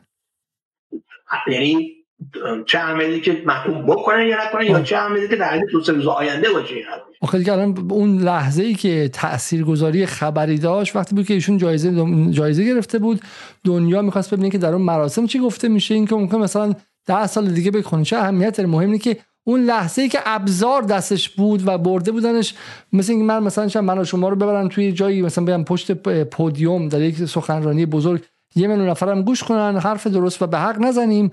بعد بعد که میریم کافه تو جمع خصوصی حرف به حق بزنیم. که اهمیت نداره که. ببینید در این مورد که ایشون باید راجع به مثلا فرض کنید جنگ اسرائیل و غزه می‌گفتن نگفتن توافق داریم. در مورد اینکه ایشون باید در مورد تحریما می‌گفتن توافق داریم. حرف من به خصوص راجع به حمله تروریستی دیشبه. آه دیشب درسته.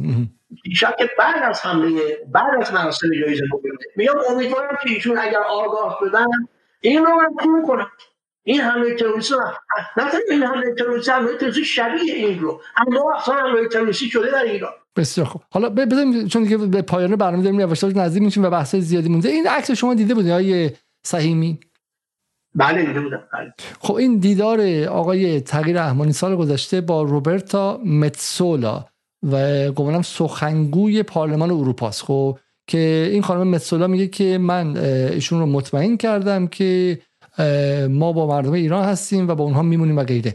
آیا این جوری دخالت گرفت کمک گرفتن از بیگانه ها و اون چیزی که حالا در سنت ملی مذهبی ممنوع بود نیستش؟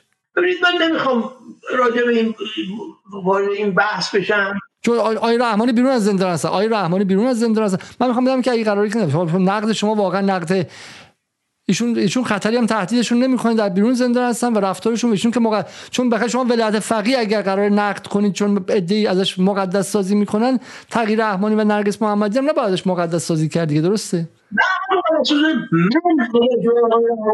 من به چنین ملاقاتایی نمی‌رفتم. چون اینها دلشون واسه مردم ایران نسوخته. اینها نگران مردم ایران نیستن. اینها واسه مردم ایران اصلا مهم نیست. این همه دروغه. آقای رحمانی با 14 سال زندان و اون سابقه سیاسی باید اینو بهتر بتونه. یعنی باید بدونه که اینجور ملاقات ها به هیچ جا نمی‌رسه. این گونه ملاقات ها واسه کسایی مثل مسیح علی نژاد و نمی‌دونم اینا خوبه. چون اونا به دنبال اینن که عکس بگیرن با فلان شخصیت و اینا در توییتشون قرار بدن در صفحه فیسبوکشون قرار بدن. شخصیت های مثل آقای رحمانی که در خارج هم تا به مقدار زیادی سالم موندن نباید. من جای ایشون باشم من دنبال این گونه ملاقات ها نمیرم چون این ملاقات هیچ سودی واسه مردم ایران نخواهد داشت و اینها دلشون هم واسه مردم نسوخته و اصولا همونطور که شما گفتید تقاضا معنیش اینه. تقاضا از یک خارجی برای مداخله در امور داخلی ایران. این اینو مثلا قبول ندارم. نه من بحثم که شما یه مقدار مهربانانه میگی. میگی که توصیه می‌کنید. میگه که این ملاقات ها سودی برای مردم ایران نداره. در حالی که اون چیزی که ما می‌بینیم این که یک یک روند خیلی مشخص برای رهبرسازی آغاز شده. اپوزیسیون ایران بخش عمدهش ارتباطات وسیعی با اتحادیه اروپا با کاخ سفید و بعد هم با دولت مستقیم دولت اسرائیل داره و همین رو ما هم در همین اتفاقات اخیر می‌بینیم. حالا در کامنت های می‌پرسن غزه غزه. نه دقیقا بحث بحث غزه است.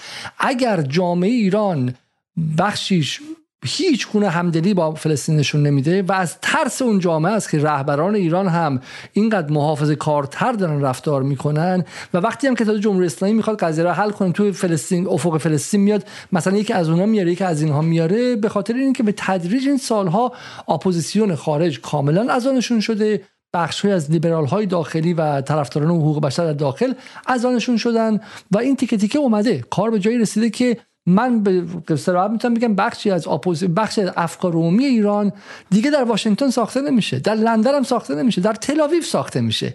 در تل ساخته میشه. و این حالا دو سر داره. یه بخشش ناتوانی جمهوری اسلامی از ارتباط گیری با جامعه. یه بخشش هم اینه که خب اگه کشور زیر تحریم باشه بالاخره یواش یواش جامعه خسته کوفته مستهلک میشه و به اون سمت میره و ارزش های عمیق خودش رو فراموش می‌کنه. در هفتاد شاید خیلی هم می‌گفتن که آقا ما با جمهوری اسلامی کاری نداریم ولی ما از ایران نمی‌گذاریم و پای ایران وای میسیم.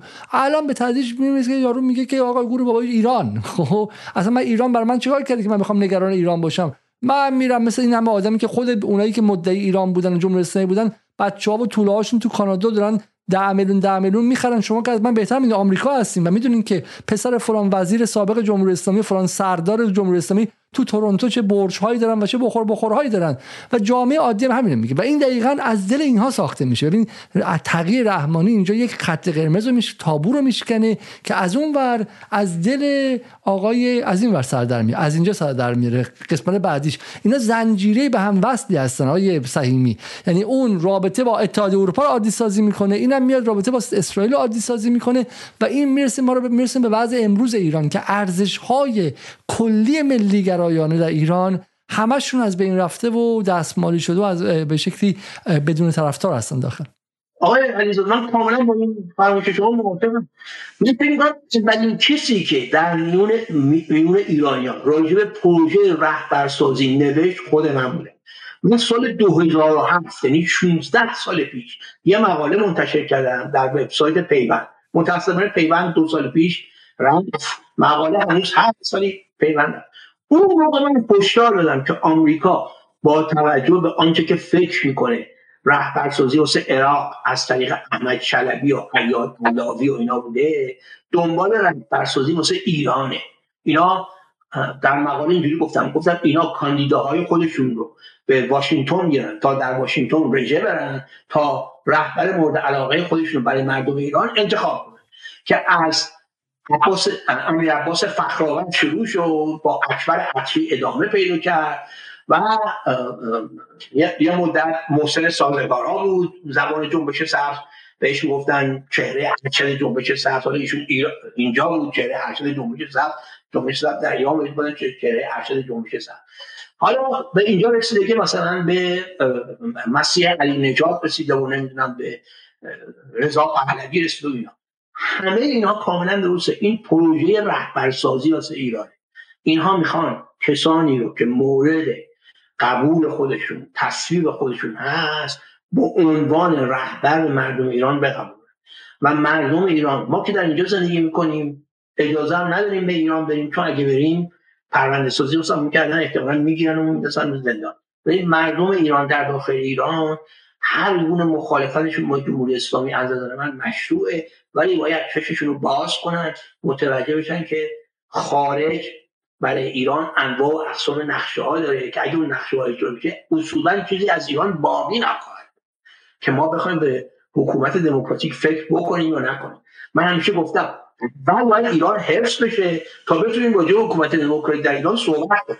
اگه ایرانی نباشه ایران تجزیه بشه ایران درگیر جنگ داخلی بشه که دیگه صحبت کردن راجع این مسائل که معنی نمیده که. اینا همیشه در رابطه با ادامه پروژه رهبرسازی.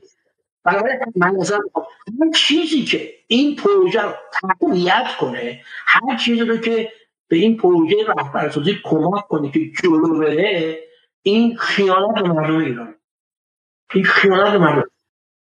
نگاهتون به پروژه نجات به ایران چی بودش؟ نجات به شکلی اون که در واقع به نظر میاد که انتقال رهبری به داخل بود دیگه درسته؟ این بعد از داستان زن زندگی آزادی و بعد از ظهور یک شبه حامد اسماعیلون از یک سمت و مسیح علی نجات از یک سمت دیگه و نازنین بنیادی و غیره یه دفعه اصلاح طلبان که شما بهشون نزدیک هستید بحث نجات ایران رو مطرح کردن و کشوندن برنامه بحث رو به ایران. ولی اون هم به شکلی در واقع عادی سازی رژیم چنج بود نبودش؟ ببین اون برنامه نجات ایران رو کسانی مثل دکتر اردشیر امیر ارجمند و محمد جواد اکبرین و رضا علیجانی و اینا رو و من هیچ کدوم از اینا رو قبول ندارم. هیچ کدومش دکتر امیر ارجمند ادعا می‌کنه که به نماینده افکار میر حسین موسوی. من شک دارم که چیزایی که ایشون میگن نماینده افکار میر حسین موسوی باشن. مگر اینکه میر حسین موسوی که من بهشون خیلی احترام می‌ذارم افکارشون عوض شده باشه و چنین چیزی رو بدن. ولی تا اونجا که من می‌دونم تا اونجا که بیانی هاشون بوده تا اونجا که من دنبال کردم من به مهندس موسوی خیلی ارادت داشته و دارم همیشه هم تحسینشون کردم. یه سری از موازهی که اینها می‌گیرن اصلا با موازهی که من از مهندس موسوی می‌شناسم توافق نداره و چیز نداره. بنابراین اون برنامه نجات ایران هم اونم در همین رابطه است. اینها واسه خودشون یه پروژه سیاسی خارج از کشور دارن. به دنبال اینن که خودشون رو به رهبری برسونن. یعنی اینا همیشه دنبال این بودن این گروه. که خودشون رو در مقام رهبری اپوزیسیون خارج از کشور قرار بدن. آقای اگه میشه یه مقدار بریم سریعتر کنیم. بحث کلش اینه که شما خب بالاخره با نازنین بنیادی هم مخالفی با اون هم مخالفید و اینا معتقدین که اغلب اینها پول می‌گیرن و fund و بودجه می‌گیرن. درسته؟ بسیاری از اینها می‌گیرن. اگه همشون هم نگیرن بسیار من نمی‌دونم خانم بنیادی می‌گیره آقای سهیمی عزیز ولی شما همچنان اصرار دارین خودتون اپوزیسیون اگه هیچ کس تو کی تو اپوزیسیون مونده که جز این چون اینا در واقع صنعت اصطلاحی است که نورمن فینکلشتاین استفاده کنه میگه صنعت هولوکاست. میگه آقا هولوکاست بوده و سری هم از جمله پدر مادر من توش بودن و خیلی هم هستن از خانواده اطرافیان ما توش کشته شدن. ولی این چیزی که الان هست صنعت هولوکاسته. درسته؟ اصطلاح Holocaust industry به کار می‌بره. شما از صنعت اپوزیسیون به کار می‌برین. یه عده که دارن بخور بخور می‌کنن کار می‌کنن زندگیشون رو میگذرونن. پس اگر اصلا تو اپوزیسیون کی مونده سالم که شما هنوز خودتون رو جزء اپوزیسیون می‌دونید؟ شما با رودرواسی میگین اپوزیسیون یا اینکه نه چون سالا سالا اپوزیسیون بودید هستید. ولی خب بالاخره باید یک دونه آدم یک گروه یک جمعی در اپوزیسیون به نشون بدید که وابسته نیستش دیگه. و الان کدوم بخش اپوزیسیونی که وابسته نیست؟ ببینید من همیشه معتقد بودم اپوزیسیون خارج از کشور رو به دو دسته میشه تقسیم کرد. یک بخش بخش خاموششه که اکثریت بزرگشه. این بخش خاموش نه بلنگو داره نه وبسایت داره نه بودجه داره نه هیچی. چرا؟ به که اینها اپوزیسیون واقعی هستن حاضر نیستن پول بگیرن حاضر نیستن به خدمت این اون در بیان و الی آخر. ولی این اکثریت خاموشه یعنی اینها نگران امنیت ملی ایران هستن نگران یک پارچگی ایران هستن نگران حاکمیت ملی ایران هستن حکومت دموکراسی در ایران می‌خوان منتها چون حاضر نیستن نوکری کنن حاضر نیستن پول بگیرن حاضر نیستن با این اون ملاقات کنن وسیله هم ندارن که خودشون رو نشون بدن که کجا هستن کجا ایستادن و چیز.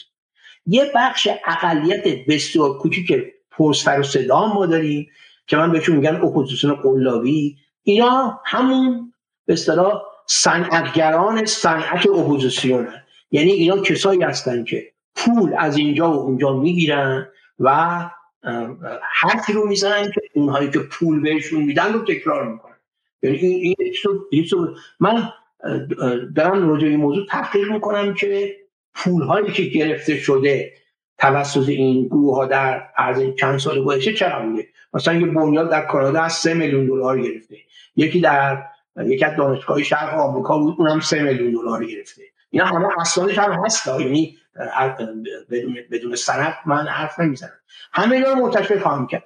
حالا اگه شما مقصود دارید که چه کسی چه شخصیت به اصطلاح شناخته شده اپوزیسیون واقعی در خارج از ایران هست ما نداریم. تنها کسایی که من می‌شناسم که هنوز سر مواضع خودشون وایسادن و شناخته شده هم هستن مثلا آقای اکبر گنجی به عنوان مثال که سر موازهش وایساده. خب، به خاطر اینکه اکبر گنجی سر موازهش وایساده من دیدم سر همین قضیه قزم یه مقاله خیلی خوب در به شکلی در رادیو زمانه منتشر کرده بود که من نشون میدم این رو. ولی خب حالا اتفاقا همینه اینکه اکبر گنجی که وجود خارجی که نداره که خب یعنی هیچ جا نه راش میدن نه باش مصاحبه می‌کنن نه هست و غیره و خودش هم جایی نمیره خب؟ با همین عملا انگار وجود نداره. بحثی که می‌خوام این که حالا این بحث فلسفی بیشتر. به نظر که شما کلا فرد واقع فرق شما و من اینکه شما ایدئالیسم و من رئالیستم. شما در فلسطین هم میگید که حماس خب بالاخره متحجر اخوانی اون بر فتح جاسوس اسرائیل قبول من با شما موافقم. حماس سویه های متحجرانه ای داره و اونورم که فلانه. ولی بالاخره باید انتخاب کنید دیگه در دنیای واقعی.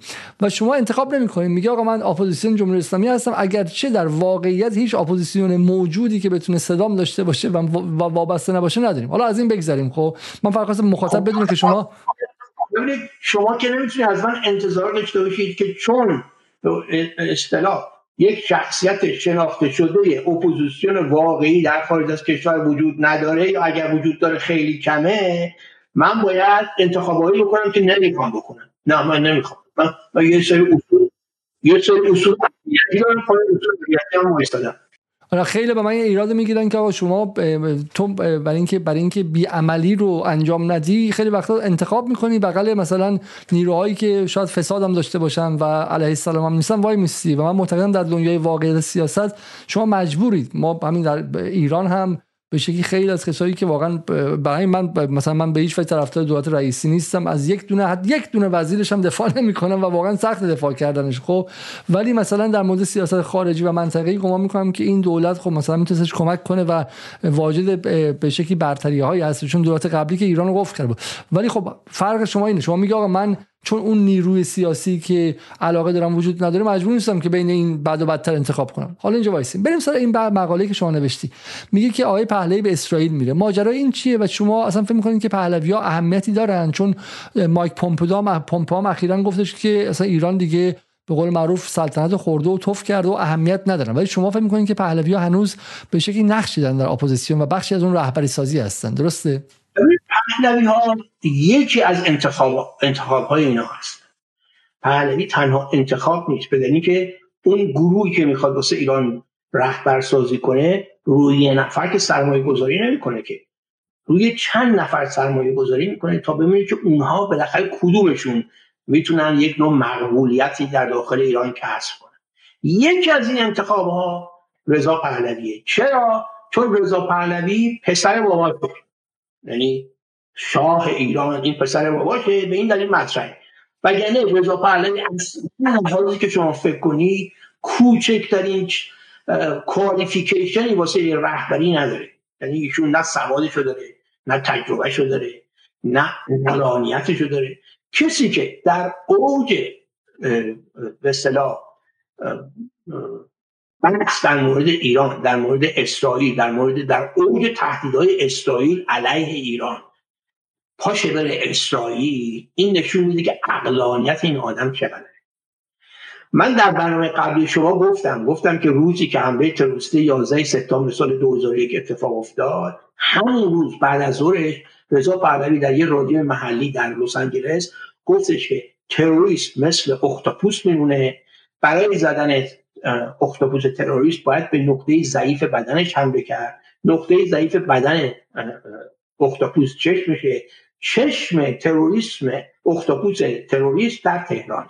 یعنی شما برید تهران بزن الان وقتی که جنگ فلسطینی ها با اسرائیل شروع شد ایشون را با بی بی سی موضوع صحبت کرد دوباره همین حرف رو تکرار کرد.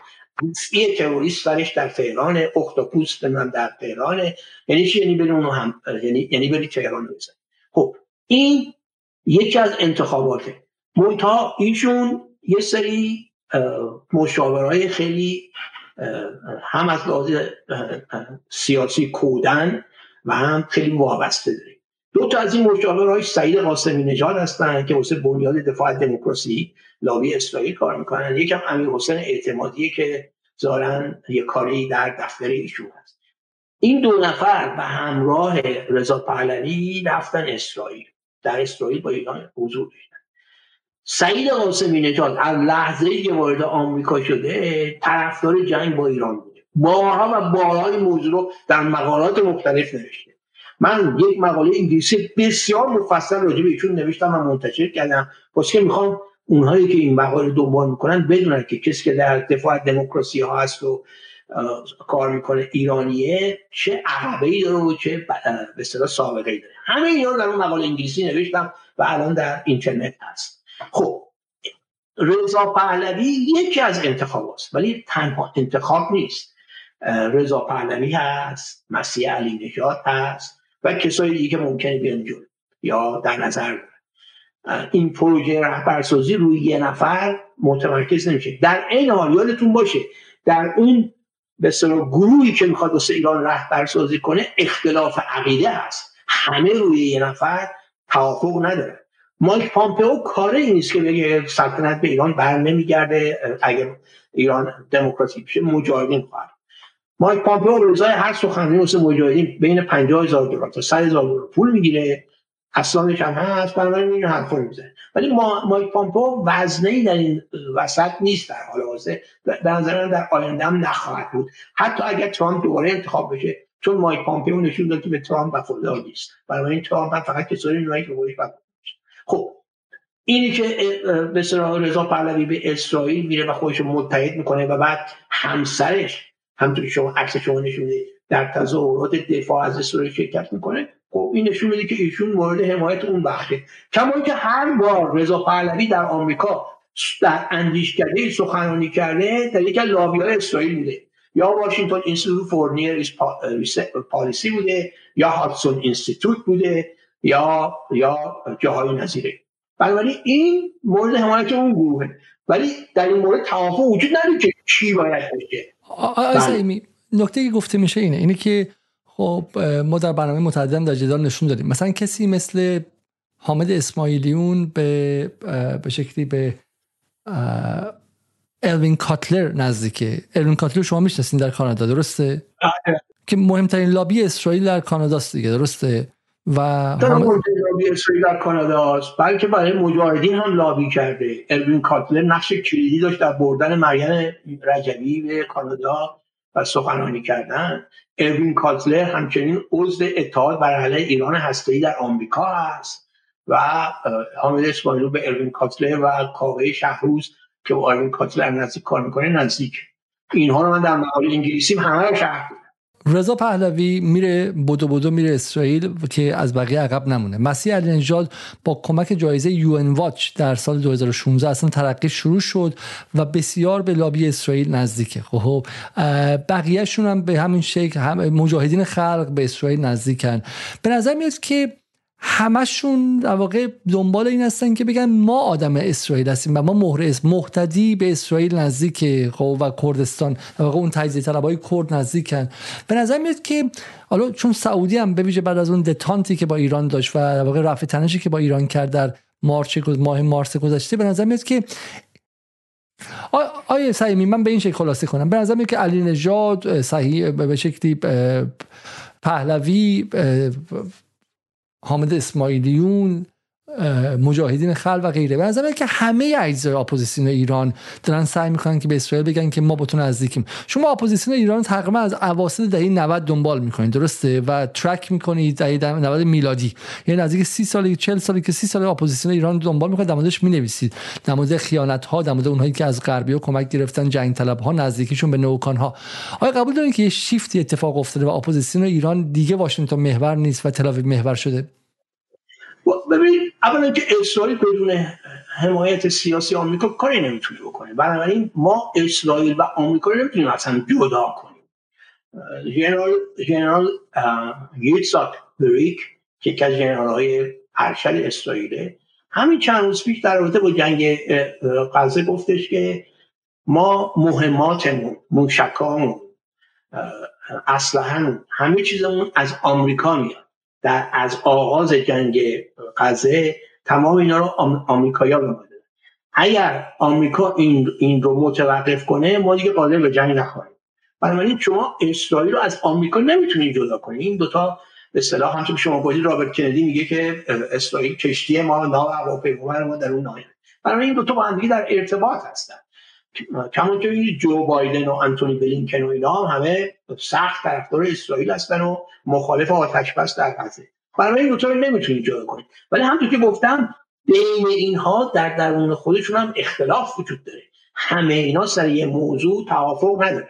مثلا یه عده که واقع بینترن فکر می‌کنن که چون رضا پهلوی به فرزند شاه بوده و رژیم شاه دیکتاتوری و سیاه بوده و توسط انقلاب سرنگون شده این اعتباری نداره. اگر در داخل ایران هم کسی به رضا پهلوی توجه کنه این توجه حالت نوستالژیک داره که پدر مادرها به جوانترها گفتن که دوران شاه مثلا فرض کنید حجاب اجباری نبود. بدونید کسایی هستن که فکر می‌کنن می‌تونن چهره مقبولتری رو به عنوان رهبر برای مردم ایران پیدا کنن.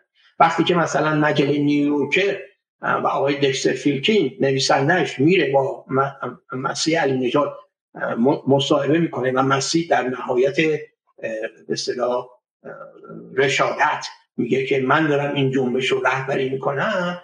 خود این موضوع نشون میده که اینم خودش در جایگاه رهبری می‌بینه. شما خودتون یه سوال بکنید. چرا علی نجات در مورد جایزه صلح نوبل خانم محمدی سکوت کرده؟ هیچی نگفته. من اطلاع موثق دارم که ایشون به شدت با نرگس محمدی مخالفه. منتها چون میترسه که این موضوع رو مطرح کنه و مورد حمله قرار بگیره چیزی نمیگه.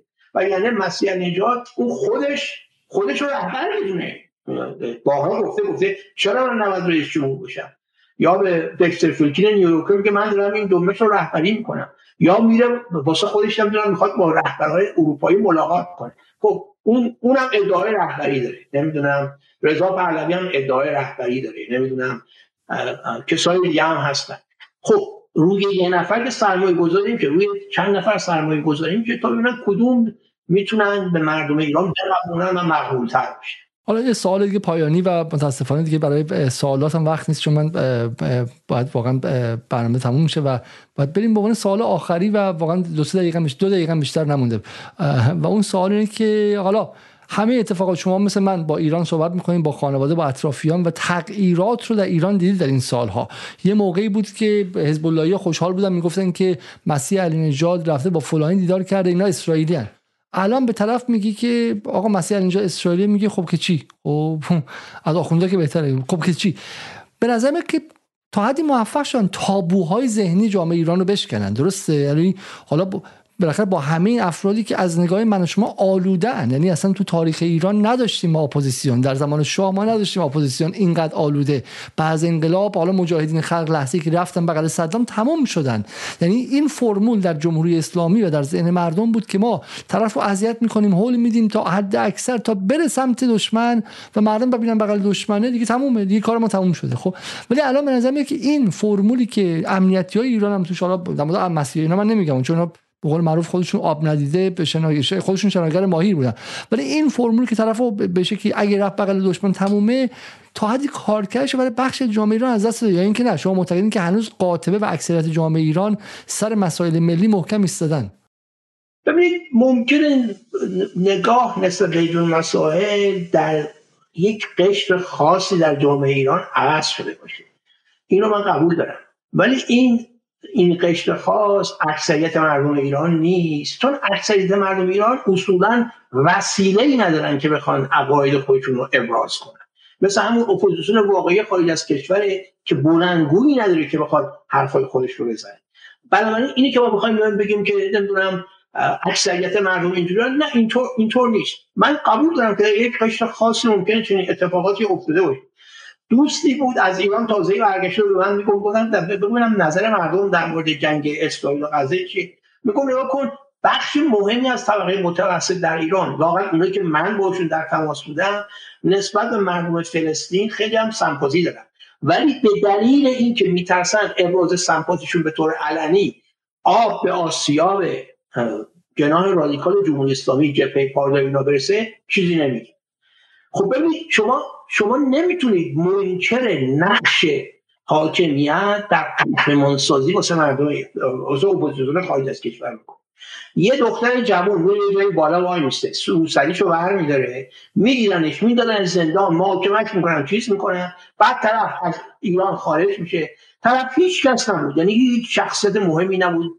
چیزی نبود از ایران خارج میشه. میره میره کانادا. یهو میشه سخنگوی مردم ایران در پارلمان کانادا. میگه مردم ایران تحریم کن. یه نفر می‌گیرن. یه نفر با یه زن حجابدار درگیر شده. اون چادر اینو کشیده. اون چادر اونو کشیده. بنده خدا رو دستگیر می‌کنن. می‌زنن.